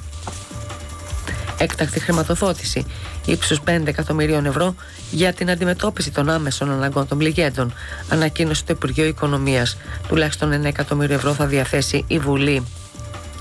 Έστω και για πρώτη φορά η δικαιοσύνη να έχει τον πρώτο ρόλο και να μπει το μαχαίρι στο κόκαλο δήλωσε μιλώντας στο δελτίο της ΕΡΤ η Περιφερειάρχης Αττικής Ρένα Δούρου, η οποία έκανε λόγο για απλοποίηση των διαδικασιών με πράξη νομοθετικού περιεχομένου, ώστε να υλοποιούνται τα έργα για τα οποία έχει πιστωθεί μεγάλο χρηματικό ποσό, αλλά και για επικέντρωση του δημοσίου διαλόγου στις συνθήκες διαβίωσης των πληγέντων αντί σε ανεύθυνη απόδοση ευθυνών. 235 ονόματα ελληνικού ενδιαφέροντος, 9 offshore και 192 ελληνικές διευθύνσεις, μεταξύ των οποίων Αλαφούζος, Βαρδινογιάννης, Μαρία Εύα Γκραμπόφσκι, Ρέστης, Ίντραλοτ και άλλα, στη λίστα των Paradise Papers που έδωσε χθες στη δημοσιότητα η Διεθνής Κοινοπραξία Ερευνητών Δημοσιογράφων. Η ελληνική ελίτ μένει στον παράδεισο, ο πρωτοσέλιδος τίτλος της σημερινής αυγής. Η λίστα Paradise Papers αλλά ελληνικά προκαλεί το κοινό περί δικαίου αίσθημα. Οι εμπλεκόμενοι οφείλουν πλήρε εξηγήσεις. Οι ελεγκτικοί μηχανισμοί εξονυχιστικούς ελέγχους και οι κυβερνήσεις, η Κομισιόν και το G20 αποτελεσματικά μέτρα επιτέλους κατά τον βαμπύρ της φοροδιαφυγής. Το σχόλιο του Αντιπροέδρου του Ευρωπαϊκού Κοινοβουλίου Δημήτρη Παπαδημούλη. Η εξέγερση του Νοέμβρη εξακολουθεί να γύρει συνειδήσεις και να φωτίζει τους αγώνες για δημοκρατία, ελευθερία και κοινωνική δικαιοσύνη. Τόνισε σε δήλωσή του ο Πρωθυπουργός για την 44η επέτειο της εξέγερσης του Πολυτεχνείου. Με πορεία στην Αμερικανική Πρεσβεία ολοκληρώθηκε ο ορθασμός, πορείες και σε άλλες πόλεις της χώρας. 16 συλλήψεις έγιναν από την αστυνομία χθες κατά τη διάρκεια των επεισοδίων στα Εξάρχεια. Οι συλληφθέντες οδηγούνται σήμερα στον Ισαγγελέα. Προσήχθησαν ακόμη 23 άτομα τα οποία πάντως αφέθηκαν ελεύθερα δύο συλλήψεις και έξι προσαγωγές για τα επεισόδια έξω από την Πολυτεχνική Σχολή του Αριστοτελείου Πανεπιστημίου Θεσσαλονίκης. Στη ΜΕΘ του νοσοκομείου Ευαγγελισμός νοσηλεύεται μετά τη χειρουργική επέμβαση στο πόδι, στην οποία υποβλήθηκε χθες το βράδυ η δικηγόρος που τραυματίστηκε από φωτοβολίδα που εκτόξευσε ομάδα κουκουλοφόρων στη συμβολή των οδών Νοταρά και Κουντουριώτης στα Εξάρχεια.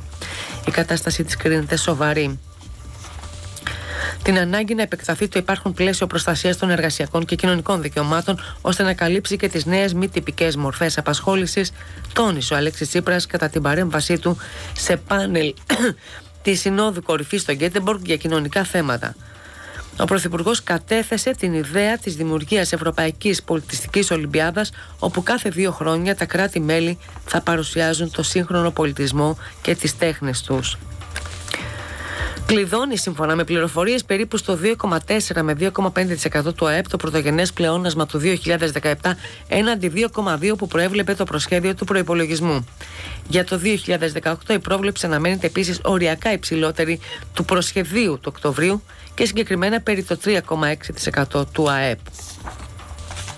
Σήμερα στη μία το μεσημέρι στο πρώτο νεκροταφείο Αθηνών η κηδεία του Πανεπιστημιακού και διανοητή της αριστεράς Κώστα Βεργόπουλου που άφησε την τελευταία του πνοή στο Παρίσι την περασμένη εβδομάδα.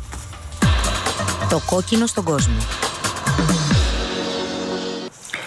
Συνεχίζονται σήμερα οι διαρευνητικές συνομιλίες μεταξύ της Χριστιανικής Ένωσης των Φιλελευθέρων και των Πρασίνων, προκειμένου να διαπιστωθεί αν τα κόμματα μπορούν να προχωρήσουν σε διαπραγματεύσεις για το σχηματισμό κυβέρνησης συνεργασίας νέα προθεσμία για να καταλήξουν σε συμφωνία το βράδυ της Κυριακής. Χθες, οι αντιπροσωπείες των γερμανικών κομμάτων συμπλήρωσαν πάνω από 7 ώρες συνομιλιών σε μια προσπάθεια να υπερβούν τα εμπόδια τα οποία, σύμφωνα με πληροφορίες, αφορούν κυρίως το μεταναστευτικό, τα δημοσιονομικά, την πολιτική για το κλίμα και την ενέργεια. Πολιτισμός στο κόκκινο. Η συγγραφή Στίβεν Σαβίρο Πίτερ Φρέις και ο καθηγητής πολιτικής οικολογίας Γιώργος Καλής συζητούν για το πώς η επιστημονική φαντασία μοιάζει να έχει φτάσει ως πραγματικότητα ή έστω να πλησιάζει. Τη Δευτέρα, 20 Νοεμβρίου στις 7 στο Πάντιο Πανεπιστήμιο με είσοδο ελεύθερη από τη στέγη του Ιδρύματος Ονάση που διοργανώνει τη συζήτηση. Αθλητικές ειδήσεις. Για την 11η αγωνιστική της Super League οι αγώνες σήμερα Στις 3 Λαμία Κέρκυρα, στις 5 και 4 Λάρισα Απόλλων Σμύρνης και στι 7 και μισή το βράδυ Ολυμπιακός Λεβαδιακός. Αύριο, Κυριακή 19 Νοεμβρίου, ο Λαϊκός Αγώνας Δρόμου Γρηγόρης Λαμπράκης 8 χιλιόμετρων προς τιμή του αθλητή αγωνιστή της Ειρήνης Γρηγόρη Λαμπράκη, σημείο εκκίνησης αλλά και τερματισμού η πλατεία Καρδένια στο ζωγράφο, ώρα εκκίνησης 10 το πρωί. Ο καιρός. Επιμένει η κακοκαιρία και σήμερα με βροχές και καταιγίδες κατά διαστήματα ισχυρές στο μεγαλύτερο μέρος της χώρας. Τα φαινόμενα θα εξασθενήσουν στο βόρειο Ιόνιο και τα υπηρετικά μέχρι το βράδυ, όχι όμως στην νότια Πελοπόννησο, την Ανατολική Μακεδονία και τη Θράκη. Βροχές και καταιγίδες και στην Αττική και τη Θεσσαλονίκη στους 18 και 16 βαθμούς η θερμοκρασία αντίστοιχα. Σε άλλες πόλεις έως 21 βαθμούς θα δείξει το θερμόμετρο σε Ηράκλειο και Ρόδο, 20 στην Γουμενίζα, 18 σε Πάτρα και Νάξο, 17 στην Καλαμάτα και 15 στην Καβάλα. Ήταν το δελτίο ειδήσεων στις 11. Επόμενη ενημέρωση από το κόκκινο σε μία ώρα. 102 και 8 στο κόκκινο.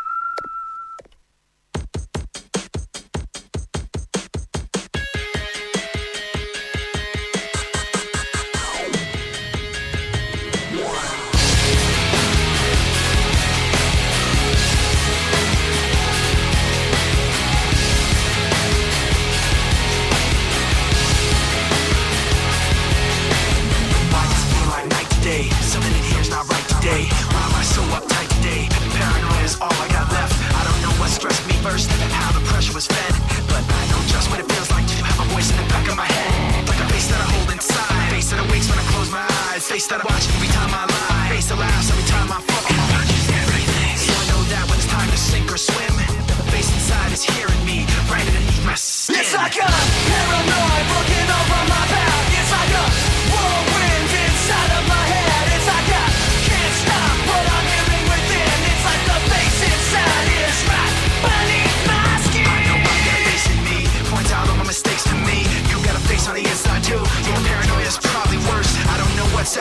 first, but I know what I can't stand. Everybody likes it. The fact of the matter is I can't add up to what you can. But everybody has a face that they hold inside. Face that awakes when I close my eyes. Face that watches every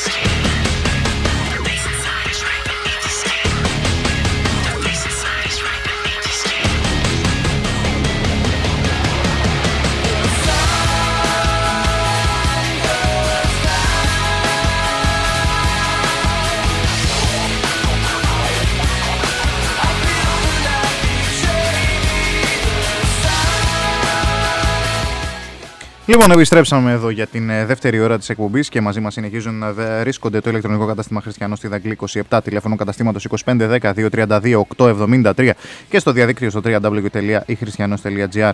Για οποιαδήποτε ηλεκτρονική συσκευή χρειάζεται να αγοράσετε ή να επισκευάσετε. Η Στέφανο και ο Γιώργος Ζησάκης εργολάβη ηλεκτρολόγοι στην Κασάνδρου 1 στην Καβάλα, τηλέφωνο καταστήματος 2510 2247 24, ενώ τα κινητά τηλέφωνα είναι 6942 635 910 και 6942 414 823 και η πιτσαρία Λαρόκα στην Ερθού Σταυρού 28.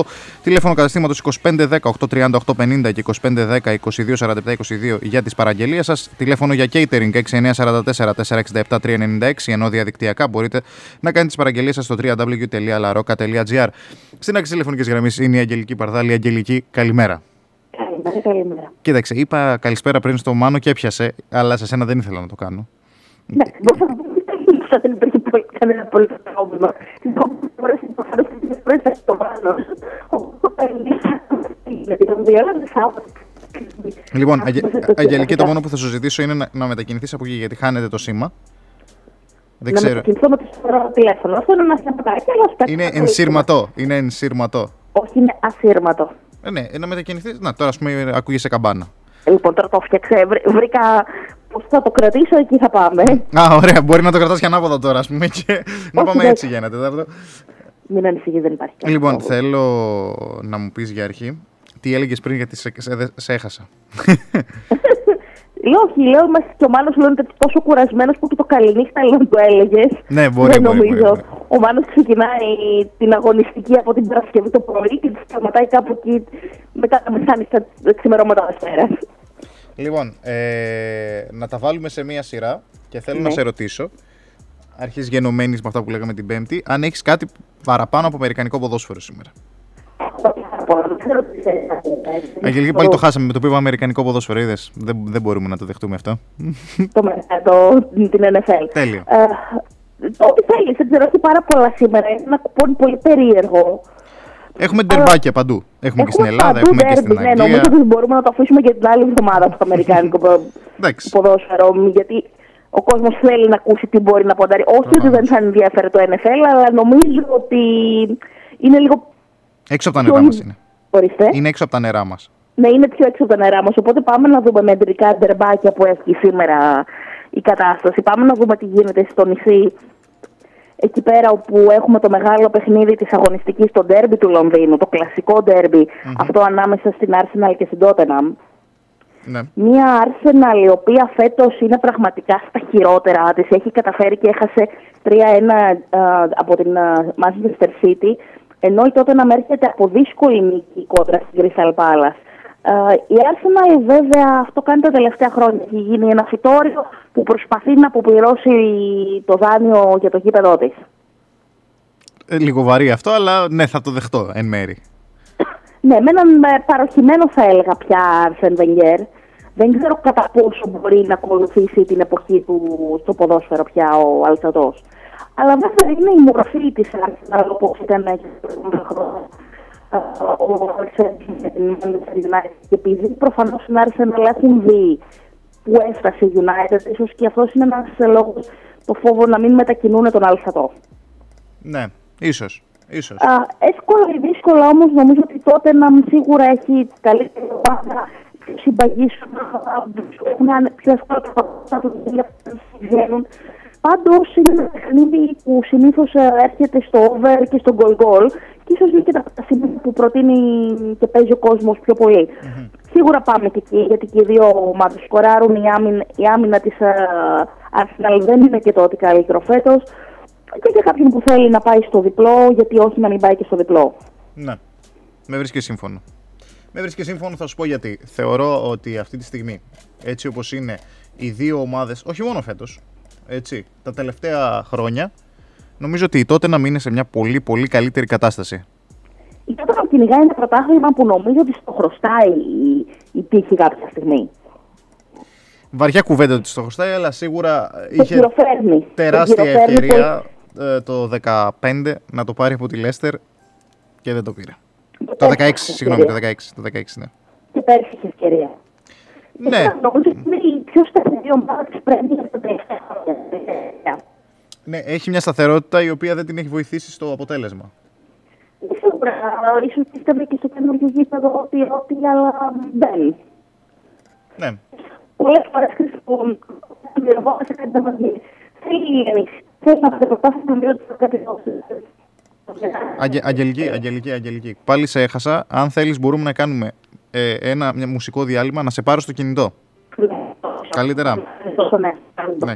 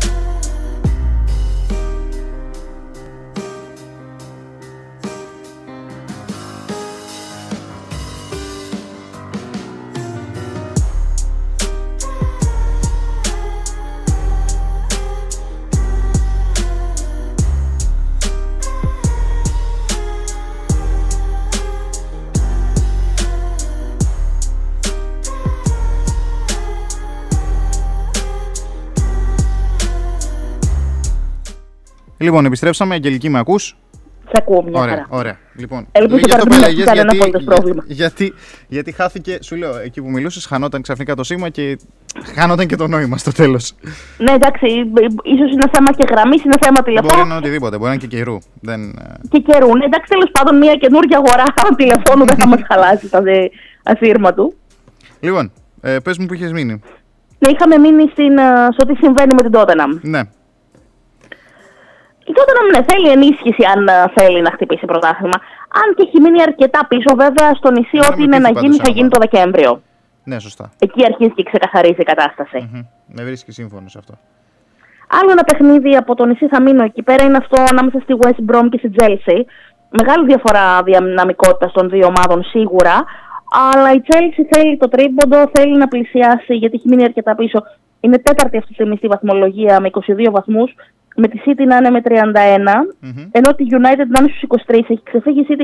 Πάνε να πλησιάσουν όσο πιο μπορούν αυτή τη στιγμή ε, τη City. Νομίζω ότι το διπλό από το ημίχρονο είναι κάτι που πληρώνει και καλά και η Chelsea έχει την ευκαιρία να ξεσπάσει. Ναι. Να ξεσπάσει, ναι. Εντάξει. Και το χρειάζεται. Ε, Θα σου πω, θα σου πω. Θέλ- θέλει μια καθαρά ανετή νίκη από το ημίχρονο. Δεν ξέρω αν μπορεί να το κάνει. Δεν ξέρω αν μπορεί να το κάνει. Ε, η Chelsea είναι, έχει το εξής καλό, το εξής κακό. Α, θεωρώ ότι στα ντέρμπι όσο δι- άσχημα κι αν είναι έχει τύχη. Πάντα έχει τύχη η Chelsea στα ντέρμπι. ο- Με όποιον και να παίζει και σε όποια κατάσταση κι αν είναι. Και σε αυτά τα παιχνίδια έχει μεγάλο, μεγάλο βαθμό επικινδυνότητας. Ε, δεν ξέρω. Δεν είναι ότι διαφωνώ μαζί σου με αυτό το ότι θα περάσει άνετα από την Μπρόμα, ας πούμε. Αλλά εγώ θα κρατούσα μια πισινή. Η απόδοση στο 2-18 πάντως σε μένα δεν Ε, με ναι, ναι, χαλάει. ναι, ναι, ναι, ναι, είναι value σίγουρα. Έχει αξία τεράστια. Έχει αξία τεράστια. Ναι, εδώ πέρα πά- είναι καθαρά στο value bet. Ναι, ναι, ναι. Πολύ καλό, πάρα πολύ καλό. Έτσι συμφωνώ 100%. 100%. Και φεύγοντας από την, α, το νησί, πάμε στη Γερμανία για ένα άλλο value bet παιχνίδι. Ανάμεσα, α, αυτό ανάμεσα στην Χέρτα και στην Gladbach. Ωραίο παιχνίδι είναι αυτό. Πολύ ωραίο παιχνίδι με την α, Χέρτα να υποδέχεται την αλλοπρόσαλη φέτος Gladbach. Πάνω κάτω ισοδύναμες ομάδες, αλλά στις αποδόσεις δεν φαίνεται αυτό. Ναι. Εδώ πέρα αυτή τη στιγμή ο Άσος στο 2,75 που βρίσκω νομίζω ότι είναι μια καλή 2,75. ευκαιρία. Ορίστε. 2,75. 2,75. Πολύ Ε, η, η Χέρτα την τελευταία τριετία χάνει μόνο με αίτηση, μπορούμε να πούμε στο Βερολίνο. Έχει κερδίσει Dortmund, Bayern, Μονάχου. Φέτος δεν έχει ξεκινήσει δυνατά, αλλά σε έξι αγώνες στο πρωτάθλημα μετράει μόνο μία ήττα. Η Gladbach δεν είναι καθόλου καλή σε σχέση με πέρσι. Έχει σοβαρές αδυναμίες στην άμυνα, ενώ η ποιότητα που είχε κάποτε στην επίθεση φέτος έχει χαθεί. Δεν ξέρω, είχε σημαντικές απώλειες το καλοκαίρι. Μ, ίσως ξεφούσκωσε από πέρυσι, από τα τελευταία, την τελευταία διετία. Σίγουρα μια ομάδα δεν μπορεί να είναι κάθε χρόνο στο peak της. Σίγουρα, σίγουρα. Η προϊστορία δεν ευνοεί βέβαια τον Άσο, αλλά νομίζω ότι τις συνθήκες κοιτάμε και όχι την ε, προϊστορία. Συμφωνώ σε αυτό. Σε αυτό συμφωνώ. Και πάμε να δούμε τι γίνεται και στην Ελλάδα, γιατί εδώ πέρα έχουμε το μεγάλο ντέρμπι αύριο της αγωνιστικής Το ε, Αθηναϊκό αυτό ντέρμπι. ανάμεσα στον Παναθηναϊκό και στην ΑΕΚ. Μμμ. Ε, ένας Παναθηναϊκός ο οποίος ταλανίζεται από προβλήματα, αλλά μια ΑΕΚ που ταλανίζεται και αυτή από τραυματισμούς. Με τελευταία απώλεια αυτή του Γιώχανσον στο παιχνίδι της Σουηδίας ε, με την Ιταλία. Ο Παναθηναϊκός έχει σίγουρα την προϊστορία που με Ναι, το μέρος του ναι. θέλει πάρα πολύ την νίκη. Αλλά μιλάμε για μια πολύ ειδική περίπτωση την αυριανή. Ναι. Πού να την πιάσεις και πού την, να την αφήσεις βέβαια. Κοίταξε, ε, υπάρχει ήδη, ξαναλέω, με, με- δεν ξέρω αν το είπαμε και μεσοβδόματα, ότι υπάρχει ήδη αναφορά το ότι έκανε επαγγελματίες παίκτες από την Under 21. Πράγμα που δείχνει ότι ήρθε η ώρα να αποδεσμεύσει, μάλλον να πουλήσει ποδοσφαιριστές το Γενάρη. Οπότε ο δεύτερος γύρος θα είναι ένας πολύ δύσκολος γύρος για τον Παναθηναϊκό. Οπότε πρέπει να μαζέψει ό,τι μπορεί να μαζέψει τώρα. Έτσι, με οποιοδήποτε τρόπο. Σίγουρα, αλλά με οποιοδήποτε. παιδιά από την Under 21 τα οποία ε, έχουν δείξει πάρα πολύ καλά στοιχεία και μπορούν να σταθούν στο ελληνικό πρωτάθλημα. Και γιατί όχι κάποια στιγμή πρέπει στην Ελλάδα να, να εμπιστευόμαστε και τα νέα παιδιά. Δεν, δεν πρέπει να φτάνουν τα 25, τα 26, τα 27 για να τα βάζουμε να παίζουν. Σίγουρα. Μα, μακάρι, μακάρι να δείξουν όλα τα παιδιά αντάξια των προσδοκιών και, το παρα, και παραπάνω. Απλά ε, αυτό που είναι το δύσκολο σε την περίπτωση είναι ότι τους πέφτει ένα βάρος. Είναι το ότι δεν το επέλεξαν ή δεν έγινε φυσιολογικά. Είναι ότι κάποιος πρέπει να κάνει τη βρώμικη δουλειά, θα την κάνετε εσείς. Υπάρχει σοβαρή περίπτωση αυτά τα παιδιά να καούν. Σίγουρα.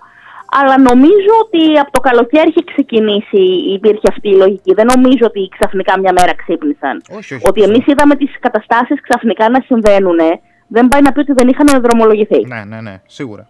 Δεν μπορώ να πιστέψω ότι ξαφνικά σκάνε ένα σκασμό ιστορίες και για παίχτε αλλά και για το τι συμβαίνει με την πρώην ε, διοίκηση του Παναθηναϊκού που βρίσκεται σε διάφορα καινούργιες λίστες μαζί με άλλους γνωστούς επιχειρηματίες. Νομίζω ότι όλα αυτά ήταν γνωστά ότι θα, θα, θα σκάγανε τέλος της χρονιάς. Και λογικά είχαν ε, δρομολογηθεί πάρα πολλά πράγματα. Ναι. Εντάξει. Ε, μακάρι, σου λέω, μακάρι να μην καούν τα παιδιά περισσότερο. Εμένα αυτό με νοιάζει τώρα το τι θα γίνει από εκεί και πέρα θα το δείξει η ιστορία. Ε, αλλά αύριο είναι μια τελείως, τελείως διαφορετική προσέγγιση. Ένα παιχνίδι το οποίο θα είναι, είναι το Αθηναϊκό Ντέρμπι, θα έχει ε, πάρα πολύ κόσμο προφανώς. Δεν ξέρω Σίγουρα σε τι- κατάμεστη θα είναι Ναι. λεωφόρος, έχει γίνει νομίζω και sold out ήδη. Έχει γίνει ήδη το sold out, αυτό θα σε ρωτούσα. Δεν ξέρω αν έχει γίνει ήδη το sold out. Είναι ιστοριακό να έχει γίνει, να μην έχει γίνει. Μάλιστα. Δεν ξέρω αν υπάρχουν σήμερα το πρωί. Βγήκαν κάποια τελευταία εισιτήρια στα εκδοτήρια. Μμμ, Ωραία. Αυτό δεν μπορούμε να το ξέρουμε δυστυχώς. Ακόμα και τα, τα site του της ΠαΕ Παναθηναϊκός δεν νομίζω ότι είναι τόσο ενημερωμένα τέτοια ώρα. Εντάξει, εντάξει, σίγουρα, σίγουρα. Πάντως, ναι, συντηρητικά έχεις σε ένα παιχνίδι που θα κινηθείς στο Άντερ με την νίκη του Παναθηναϊκού. Μάλιστα. Και κλείνοντας ποδοσφαιρικά, θα μείνω πάλι στην Super League και είναι το ντέρμπι των ουραγών ανάμεσα αυτός στον Αστέρα Τρίπολης και στον Πλατανιά. Ο Πλατανιάς με τον Ρόκα πια στον πάγκο του, Ναι, αφού ναι, δεν συμφώνησε γεγονός. με τον Άγγελο Αναστασιάδη. Ε, είναι αλήθεια όμως ότι, ότι δεν έχει κακή ομάδα ο Πλατανιάς. Ο Αστέρας έχει θέματα και θα κινδυνεύσει από ό,τι φαίνεται φέτος. Νομίζω Ε, ότι Δεν ξέρω τι ακριβώς συμβαίνει. Μάλλον έκανε τον κύκλο του. έκανε τον κύκλο του. Έκανε τον κύκλο του κάποια άλλα σφυρίγματα που έχουν δώσει βαθμού σε άλλες ομάδες. Ε, ίσως κάποια λάθος επιλογή προπονητή από το καλοκαίρι. Ο αυτά δεύτερος μαζί. γύρος νομίζω θα δείξει περισσότερα πράγματα. Ναι. Το Ναι. τι θα κάνει η Λάρισα, αν θα την αφήσει ο κύριος Κούγιας. Ο οποίος έχει κουράσει απίστευτα. Τέλος Ναι, πάντων, έχει το κουράσει. αν θα ξεφουσκώσει και πότε η Λαμία. Ναι. Και τι θα γίνει με το Λεβαδιακό. Κάπου εκεί πέρα όμως ανάμεσα σε Αστέρα, Λάρισα, Λαμία και Κέρκυρα θα παιχτεί η κατάσταση. Ναι, ναι. Αυτές οι Ο ομάδες Πλατανιάς νομίζω ότι εύκολα ή δύσκολα θα σωθεί στο τέλος. Ο Ρόκα έχει δείξει τα δείγματά του, ένας πολύ καλός προπονητής και επειδή πραγματικά ο Πλατανιάς έχει καλό υλικό, Έχει. Ναι, εντάξει, έχει υλικό. δεν μπορώ να πω. ε, δεν θα ρισκάρω να το πω ότι ο Πλατανιάς πληρώνει άλλα πράγματα. Σίγουρα πληρώνει άλλα, άλλα πράγματα. Μην το ρισκάρεις, έτσι είναι. Πληρώνει άλλα πράγματα. Πληρώνει τις συμμαχίες που είχε και τις πούλησε. Ξεκάθαρα αυτό έγινε. Και τις πούλησε ακριβώς, τις δηλώσεις. Μα, μα όλο αυτό είναι. Όλο, ο ο Πλατανιάς ξαφνικά έγινε ομάδα στα Χανιά, έτσι. Γιατί δημιούργησε μια συμμαχία. Την οποία στη συνέχεια, όπως φάνηκε στην έκβασή του, την πούλησε. Αυτό είναι. Όλο, όλο, όλο το θέμα Αυτό αυτό το αστιάκι όμως εισαγωγικά κάποια στιγμή πρέπει να τελειώνει. Σίγουρα πρέπει να τελειώνει. Σίγουρα. Πρέπει να Αλλά είσαι τελειώνει. στην, είσαι στην Ελλάδα και θα πας με το. Δια, Δυστυχώς διαλέγεις στρατόπεδα. Όταν είσαι μια Και, ομάδα σαν το, τον και αυτό Πλατανιά, με τις έτσι. συμμαχίες πρέπει να τελειώνει και με το να πληρώνουν σπασμένα οι ποδοσφαιριστές παραγόντων, διαιτητών και δεν ξέρω εγώ τι άλλο. Αυτή η κλίκα κάποια στιγμή πρέπει να τελειώσει αυτό το απόστημα. Με τον έναν ή με τον άλλον τρόπο. Εγώ Εγώ συμφωνώ. δεν θα πάρω να, να πω ότι για στημένα για το ένα και το άλλο όλα αυτά που γίνονται με τα.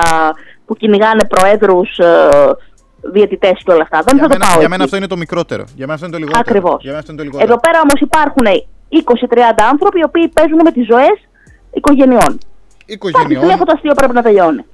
Τέλος πάντων, με ολόκληρες περιοχές παίζουν ε, είτε δηλώνουν δυνάστες, είτε επενδυτές, είτε φίλοι, αναλόγως το κλίμα, αναλόγως το σύλλογο, αναλόγως τη δύναμη της τσέπης. Δημιουργούν ε, κυκλώματα ομάδων που θα τους στηρίξουν σε. Ακόμα και σε πολιτικά επίπεδα, ας μην είμαστε, ας μην θελοτυφλούμε, ακόμα και σε πολιτικά επίπεδα. Γιατί το νο πολίτικα πολλών φιλάθλων είδαμε να καταργείται.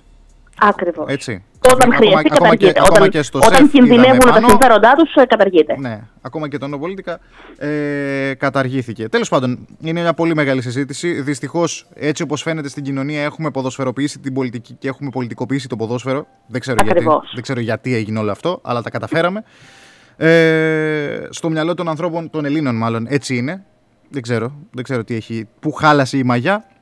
Έχει χαλάσει και αυτό τέλος πάντων για να μην την τραβήξουμε να γυρίσουμε στο πρώτο θέμα είναι το ότι δυστυχώς δημιουργούνται αυτά τα κυκλώματα ποδοσφαιρικά. Και σου λέω ότι με Ακριβώς. του διαιτητές είναι το λιγότερο. Παίζει να μην υπάρχει καν κύκλωμα διαιτητών πλέον. Δημιουργούνται, δεν ναι, δημιουργείται πλέον μέσω των ομάδων και τις συμμαχίες και τις συμπάθειες τι οποίες υπάρχουν. Οι οποίες συμπάθειες έρχονται φυσικά με το πόσο μεγάλη είναι η τσέπη αυτού που σε ταΐζει.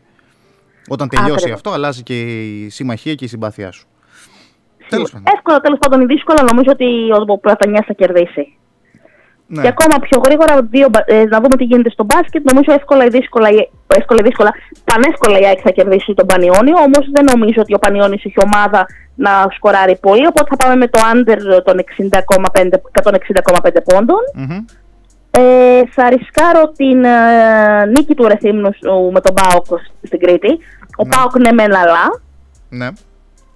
Ε, την άνετη νίκη του Παναθηναϊκού ναι, θα το υπερκαλύψει αύριο τους 23,5 πόντους στο παιχνίδι με την Κίμη. Και νομίζω ότι ο Άρης εύκολα ή δύσκολα θα πάρει την ε, νίκη κοντά στον ε, γυμναστικό Λαρίση Σφάρο όλο αυτό το πράγμα τέλος πάντων. Όλο αυτό που έγινε φέτος, τέλος πάντων. Ναι. Λοιπόν, ε, έχεις να προσθέσεις κάτι άλλο γιατί. Όχι κλείσαμε γιατί και για δεν τέτοιο. έχουμε και χρόνο. Ναι, αυτό, αυτό. Οπότε θα τα πούμε τη Δευτέρα Οπότε θα τα περισσότερα. πούμε Θα τη δούμε Δευτέρα πράγματα. α, αναλυτικότερα. Να σε καλά, Αγγελικούλα, να έχεις ένα όμορφο Σαββατοκύριακο. Επίσης.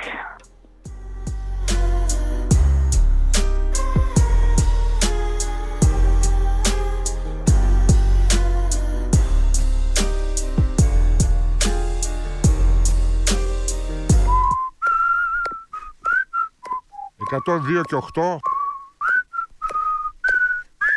στο κόκκινο. Πίσω από όμορφα λόγια. Πίσω από ξεχωριστές επιλογές Πίσω από μοιραίες συναντήσεις. κρύβεται το δικό μας ούζο και τσίπουρο. Αναζητάς παντού τη γεύση του. Δεν χορταίνεις το άρωμά του. Ούζο και τσίπουρο καβάλας. Το δικό μας. Το δικό μας. Στην υγειά των δικών μας στιγμών. Των δικών μας ανθρώπων. Το δικό μας. Ποτοποιία νομού Καβάλας. Τρία corner penalty. Η αθλητική εκπομπή στο κόκκινο καβάλας στους 102,8. Κάθε Σάββατο 10 με 12 και κάθε Δευτέρα και Πέμπτη 5 με 6. Ποδόσφαιρο, μπάσκετ, στοίχημα, ρεπορτάζ από τον τοπικό περιφερειακό αθλητισμό και όχι μόνο. Όλα αυτά φυσικά συνοδευμένα με ροκ διάθεση, pop κουλτούρα και πολλά ακόμη. Συντονιστείτε στο κόκκινο καβάλας κάθε Σάββατο, Δευτέρα και Πέμπτη για την αθλητική εκπομπή 3 corner penalty. Για το αυτοκίνητο και το σπίτι, μία είναι η λύση. Revoil. Γιατί για εμάς κάθε σταγόνα μετράει. Πρατήριο υγρών καυσίμων Σούζος στα Αμισιανά Καβάλας. Η πιο έξυπνη επιλογή και στο πετρέλαιο θέρμασης. Με άριστη ποιότητα, εγγύησης στην ποσότητα και χαμηλές τιμές. Revoil Σουζός. θα σας εκπλήξει ευχάριστα με την ποιότητα και τις χαμηλές τιμές του. Στο πλήρως εξοπλισμένο κατάστημά μας θα βρείτε τα πάντα για το αυτοκίνητό σας, καθώς και το πιο σύγχρονο πλυντήριο αυτοκινήτων. 7ο χιλιόμετρο Καβάλας Ελευθερούπολης στα Αμισιανά Καβάλας. Τηλέφωνο επικοινωνίας και για παραγγελίες 2510 327 111. Δωρεάν υποβολή της αίτησης για την επιδότηση του πετρελαίου θέρμανσης από το κατάστημά μας. Η παρέα ξανασμίγει. Η όρεξη ανοίγει. Η διασκέδαση αρχίζει. Και το κουτούκι του Σαρί για όλους μας φροντίζει. Το κουτούκι του Σαρί, το αγαπημένο σου στέκι, είναι εδώ, φρέσκο και ανανεωμένο. Με νέες γεύσεις και τα πιο αγνά υλικά. Απίθανα εδέσματα και πιάτα, γεμάτα νοστιμιά. Όλα χειροποίητα και σε πολύ χαμηλές τιμές. Απορροφήσαμε την αύξηση του ΦΠΑ για να το απολαμβάνετε ξανά και ξανά. Και το γλυκό, κερασμένο από εμάς. Το κουτούκι του Σαρί. Φιλική ατμόσφαιρα και ζωντανή μουσική κάθε Παρασκευή και Σάββατο. Ο χώρος διατίθεται και για κοινωνικές εκδηλώσεις. Κοντά σας καθημερινά από τις 12 το μεσημέρι στο εμπορικό κέντρο Καβάλας στον δεύτερο όροφο. Τηλέφωνα για κρατήσεις 251 400 1493 και 697 8525 344. Υπεύθυνος Σαρής Ιωάννης. Το κουτούκι του Σαρί. Το δικό μας στέκι. 102 και 8 στο κόκκινο.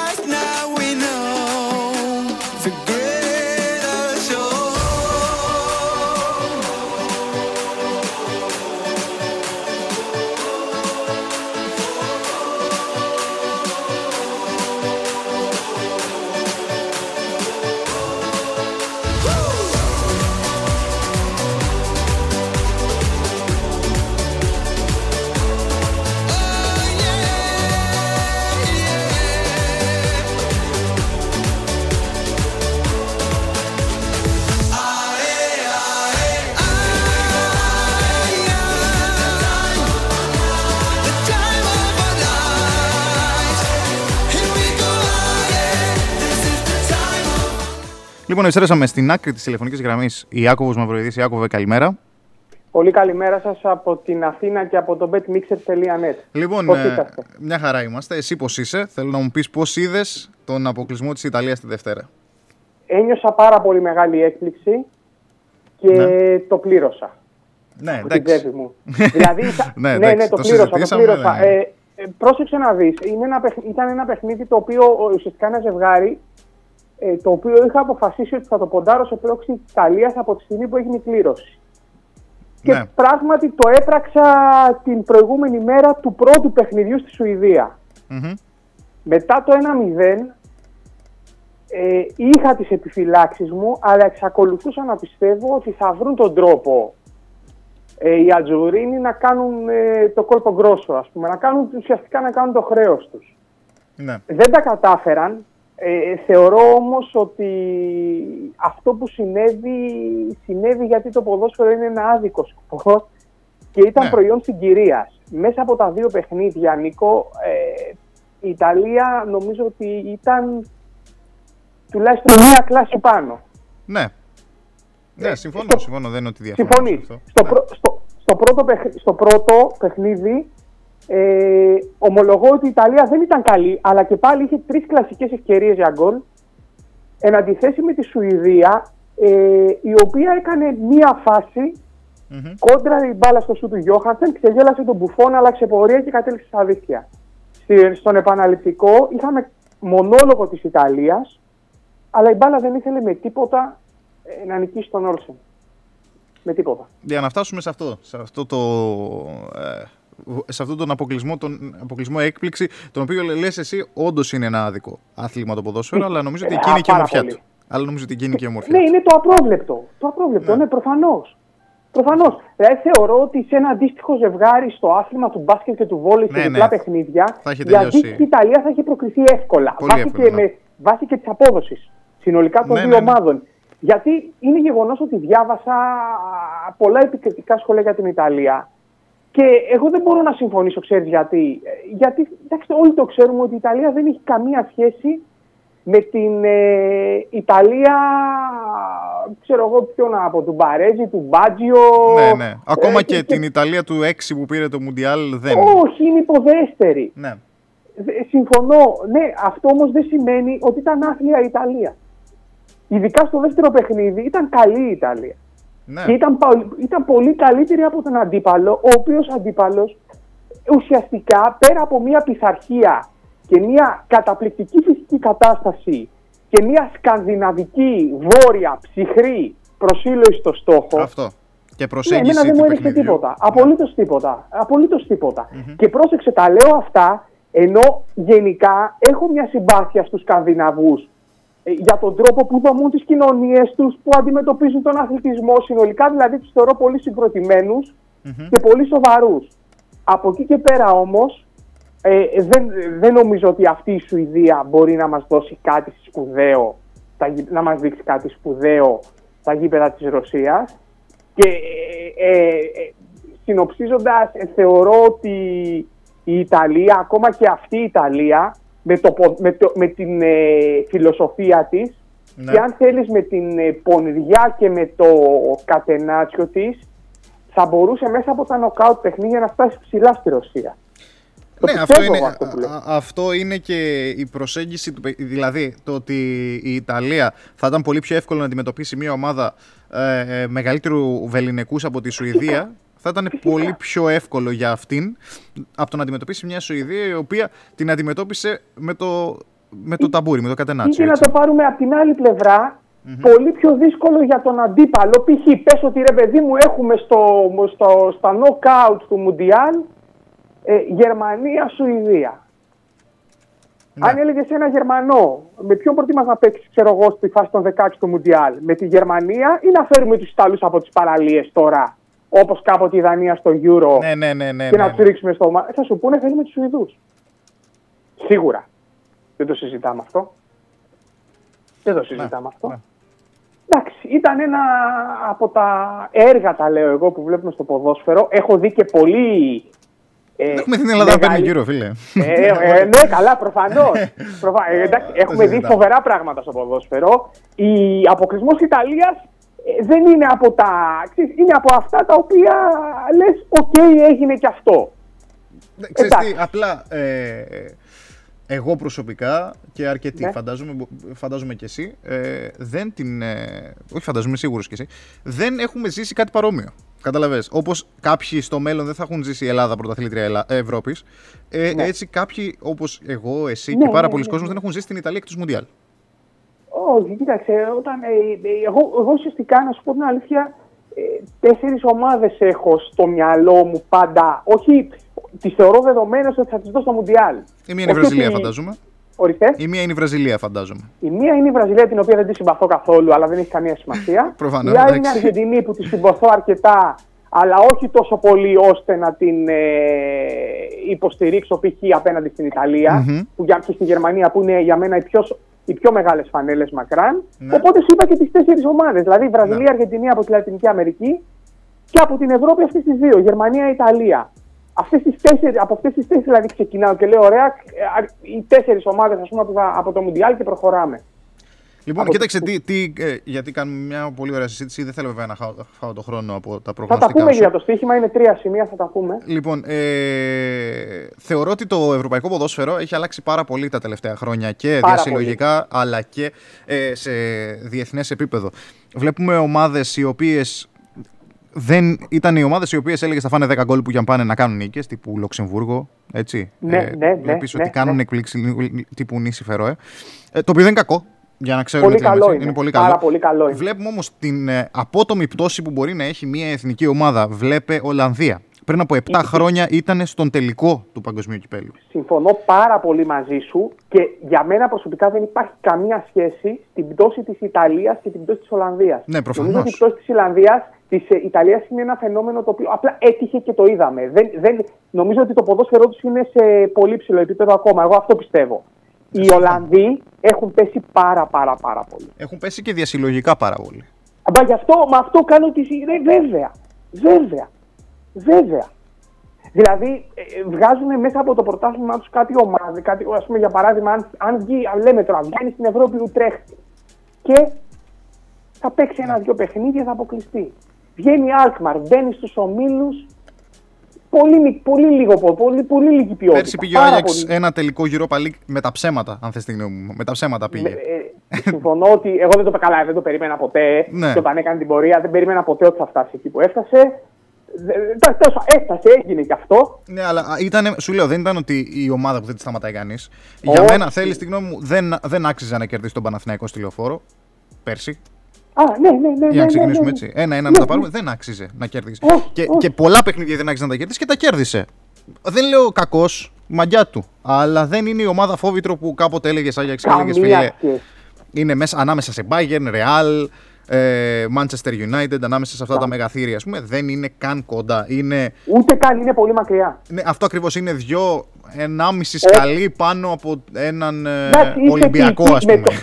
Πόσο- Ε, ε, περίμενε. Ενάμιση σκαλί παραπάνω. Δεν, δεν θεωρώ ότι Ε, είναι. πρόσεξε, πρόσεξε, θα σου πω κάτι. Επειδή αυτή τη στιγμή ο Ολυμπιακός είναι σε πάρα πολύ κακή κατάσταση. Ναι, εγώ μιλάω για έναν καλό ρε παιδί μου, για έναν καλό Ολυμπιακό τύπου του 15, ας πούμε. Έτσι. Και αυτό. Κοίτα, α, για- μ, Για ένα, άκουσε να δεις, η άποψή μου, α, για, αν βάλουμε κάτω τον Ολυμπιακό του Βαλβέρδε, ναι. πρόσεξε, με τον τωρινό Αγιάξ, είναι καλύτερος και νομίζω ότι είναι πολύ καλύτερος Ολυμπιακός Ναι, του μπορεί, μπορεί, μπορεί. μπορεί. Έτσι Γι, αυτό, νομίζω. γι' αυτό και εγώ δίστασα τώρα.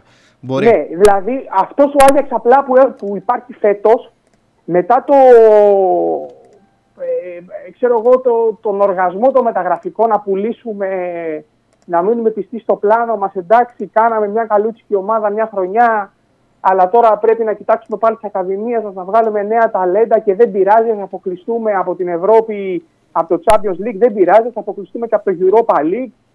Και εντάξει, Ολλανδικό ποδόσφαιρο είμαστε, θα ξαναβγάλουμε ποδοσφαιριστές. Μμμ. Εντάξει, είναι μια φιλοσοφία αυτή, αλλά θεωρώ ότι δεν μπορεί να σου δώσει σε καμία περίπτωση διάρκεια και αυτό έχει αποδειχθεί ε, περήφανα θα έλεγα στην περίπτωση του Άγιαξ. Ο Ναι. Άγιαξ ε, τελευταία φορά που ο Άγιαξ είχε πραγματικά καταπληκτική ομάδα ε, ήταν τότε που είχε παίξει την περίοδο που είχε παίξει με τον Παναθηναϊκό και το, τους ημιτελικούς. Νομίζω από τότε Ναι. α, ε, μετά άρχισε σταδιακά η πτώση. Γενικά η πτώση του Ολλανδικού ποδοσφαίρου υπήρχε κάποτε και μία Eindhoven, υπήρχε κάποτε. ε, Φαντάζομαι ότι θεωρούταν υπολογίσιμη ομάδα κάποια στιγμή στην Ευρώπη η Χέρενφεν. Δεν είπα ότι ήταν καλή, ήταν υπολογίσιμη. Ε, ναι, Έλεγες ότι ήταν εντάξει, δεν ακριβώς περνάω όπως και το- όπως το λες, περπατώντα. Όπως το λες, όπως το Ναι. λες, όπως το λες, όπως το λες. Δεν Αυτό. ήταν τίποτα το αυτό, αλλά δεν ήταν και... ε, συμφωνώ, βεβαίως. Όπως το λες είναι. Και βλέπεις τώρα τη Φέγενορτ, Ναι. ε, αστεία παρουσία στον Όμιλο. ναι, φυσικά αστεία παρουσία. Για Γενικότερα το, αυτό για είναι- το όνομά της. Ναι, Γιατί να ήταν η Σλόβα Μπρατισλάβας, θα έλεγα εντάξει, μια χαρά τα πηγαίνει. ναι, αυτό. αλλά είναι η Φέγενορ. Δηλαδή είναι μια πόλη η οποία, εντάξει, αν εξαιρέσουμε τους λίγους που υποστηρικτές της Σπάρτα, Μμμ. είναι, είναι, τι να σου πω, είναι θρησκεία στο Ρότερνταμ, στο λιμάνι. Ναι, η ναι, ναι. Φέγενορ. Εντάξει, έκανε το ξεπέταγμά της πέρυσι, πήρε το πρωτάθλημα. Ναι, πήρε το πρωτάθλημα, ναι. Και φέτος τη βλέπεις που είναι στο πρωτάθλημα. Ναι, ναι, ναι. Τραγωδία.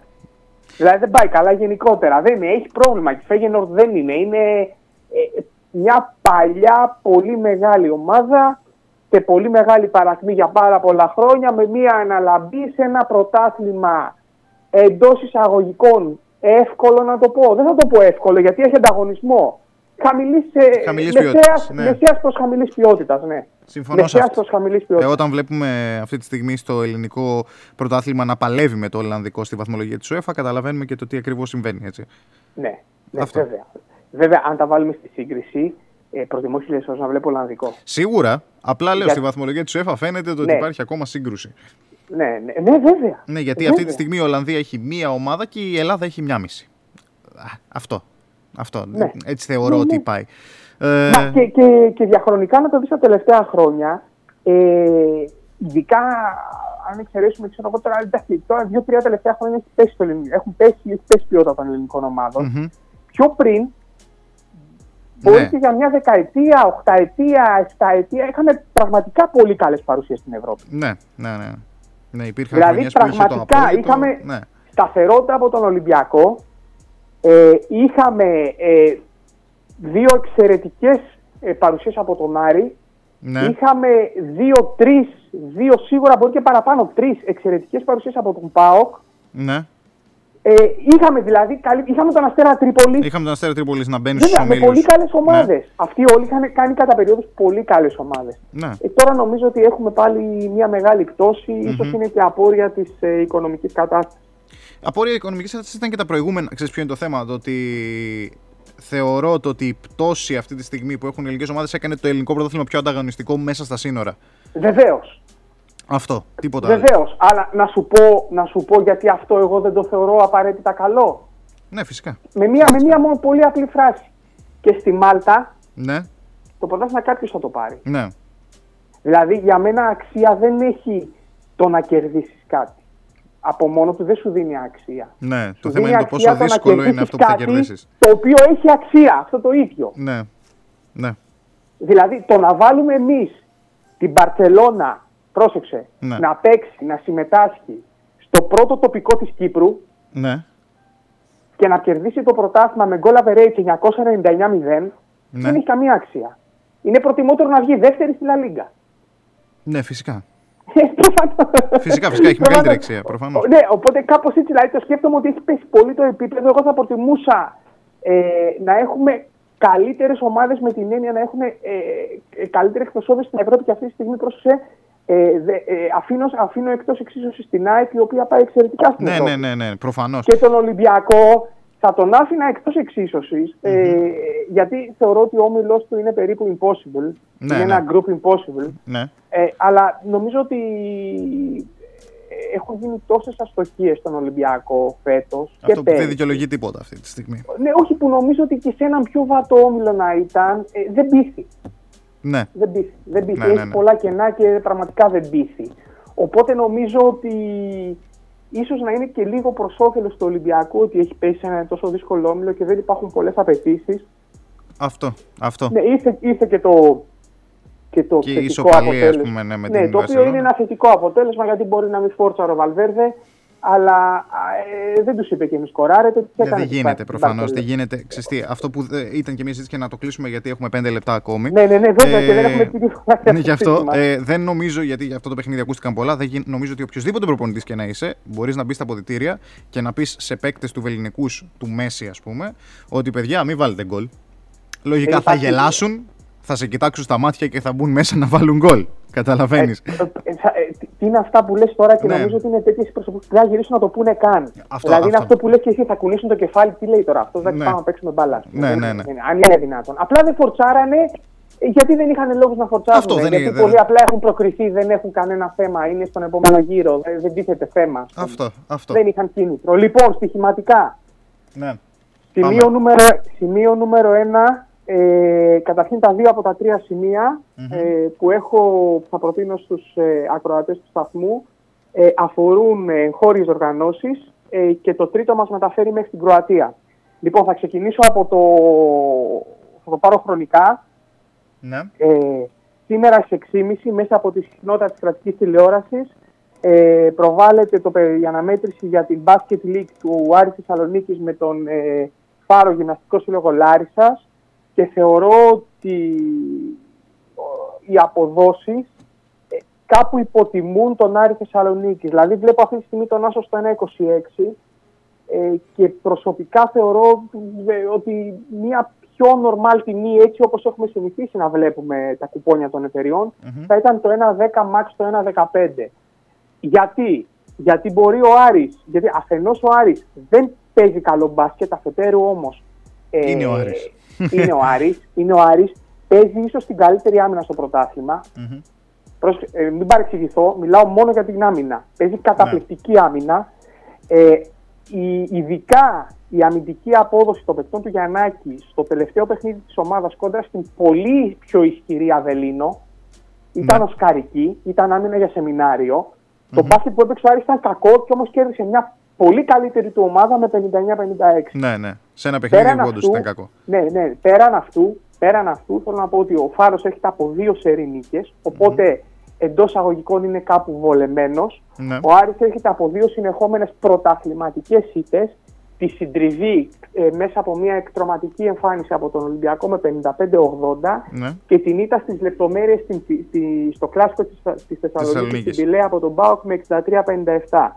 Θεωρώ ότι ο Άρης, ε, ε, το παιχνίδι αυτό το σημερινό είναι must για τον Άρη Θεσσαλονίκης. Πρέπει να το κερδίσει και νομίζω ότι θα το κερδίσει. Ενδεχομένως να μην το κερδίσει με, με- με- με πολύ μεγάλη διαφορά, με μεγάλη διαφορά, γιατί ο Άρης έχει πρόβλημα στην παραγωγή των πόντων, δηλαδή δύσκολα ξεπερνάει τους 70 πόντους.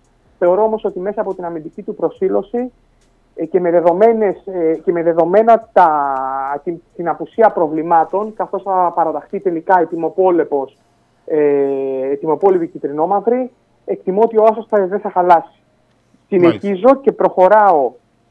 Ε, παραμένω στο μπάσκετ όπου σήμερα το βράδυ στις 10 η ώρα, το, στις 10 η ώρα ε, έχουμε μια αναμέτρηση για την Άμπα Λίγκα, την Αδριατική Αδριατική, Λίγκα, ναι. μια διοργάνωση που έχει πολύ μεγάλη αξία γιατί η κατάκτησή της οδηγεί στην Ευρωλίγκα. Ναι. Λοιπόν, ε, έχουμε την αναμέτρηση Τσεντεβίτα Μόρναρ Μπάρ Μαυροβουνίου. Ε, θεωρώ ότι η ομάδα στην οποία συνεχίζει την προπονητική του καριέρα, ο Γιούρι Ζντοβτς, είναι το ακλόνητο φαβορή της αναμέτρησης. Έρχεται από ήττα 66-60 στην Ποντγκόριτσα από την, πανί- από την πολύ ισχυρή Μπούντουτσνοστ. Θέλει να επιστρέψει σε επιτυχίες.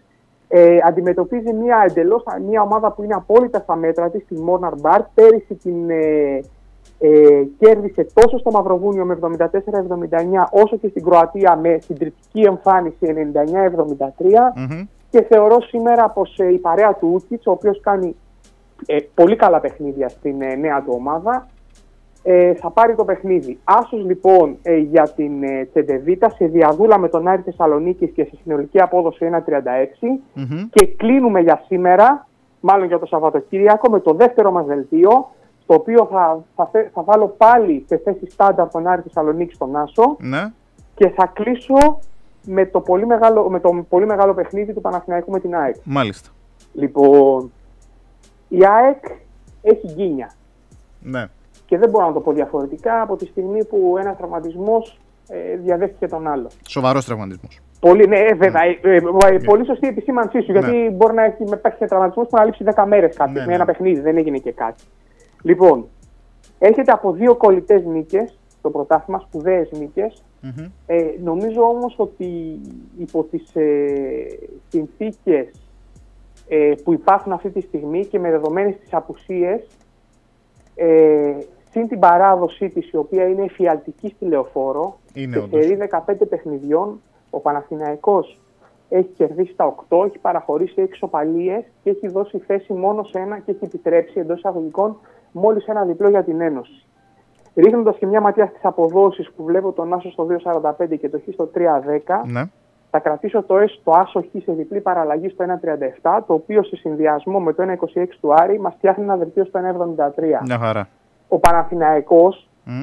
ε, εμένα σαν ρόστερ, Ναι. προσωπικά όπως είναι τώρα, Μμμ. με πείθει. Θεωρώ ότι έχει καλό Ναι. ρόστερ. Και θεωρώ ότι αν είχε μια διοίκηση η οποία απλά να πληρώνει, να, κάνει τα βασικά. Ναι. τις υποχρεώσεις, πρόσεξε, και να μην πουλήσει, Μμμ. να μην, πουλ- να μην κάνει μεταγραφή, να πει, το, να πει το, ότι το παγώνουμε το, το Γενάρη, μηδέν αποχωρήσεις, μηδέν ενισχύσεις. Ναι. Πιστεύω, ο, δεν λέω ότι θα έπαιρνε το πρωτάθλημα, σε- λέω ότι πιστεύω θα το διεκδικούσε. Ναι. Ότι θα μπορούσε μάλλον να το διεκδικήσει, να είναι κοντά. Και Δεν όλο αυτό έχει είναι κακή έργο ομάδα ενός ο Παναθηναϊκός. ανθρώπου παρόλα αυτά.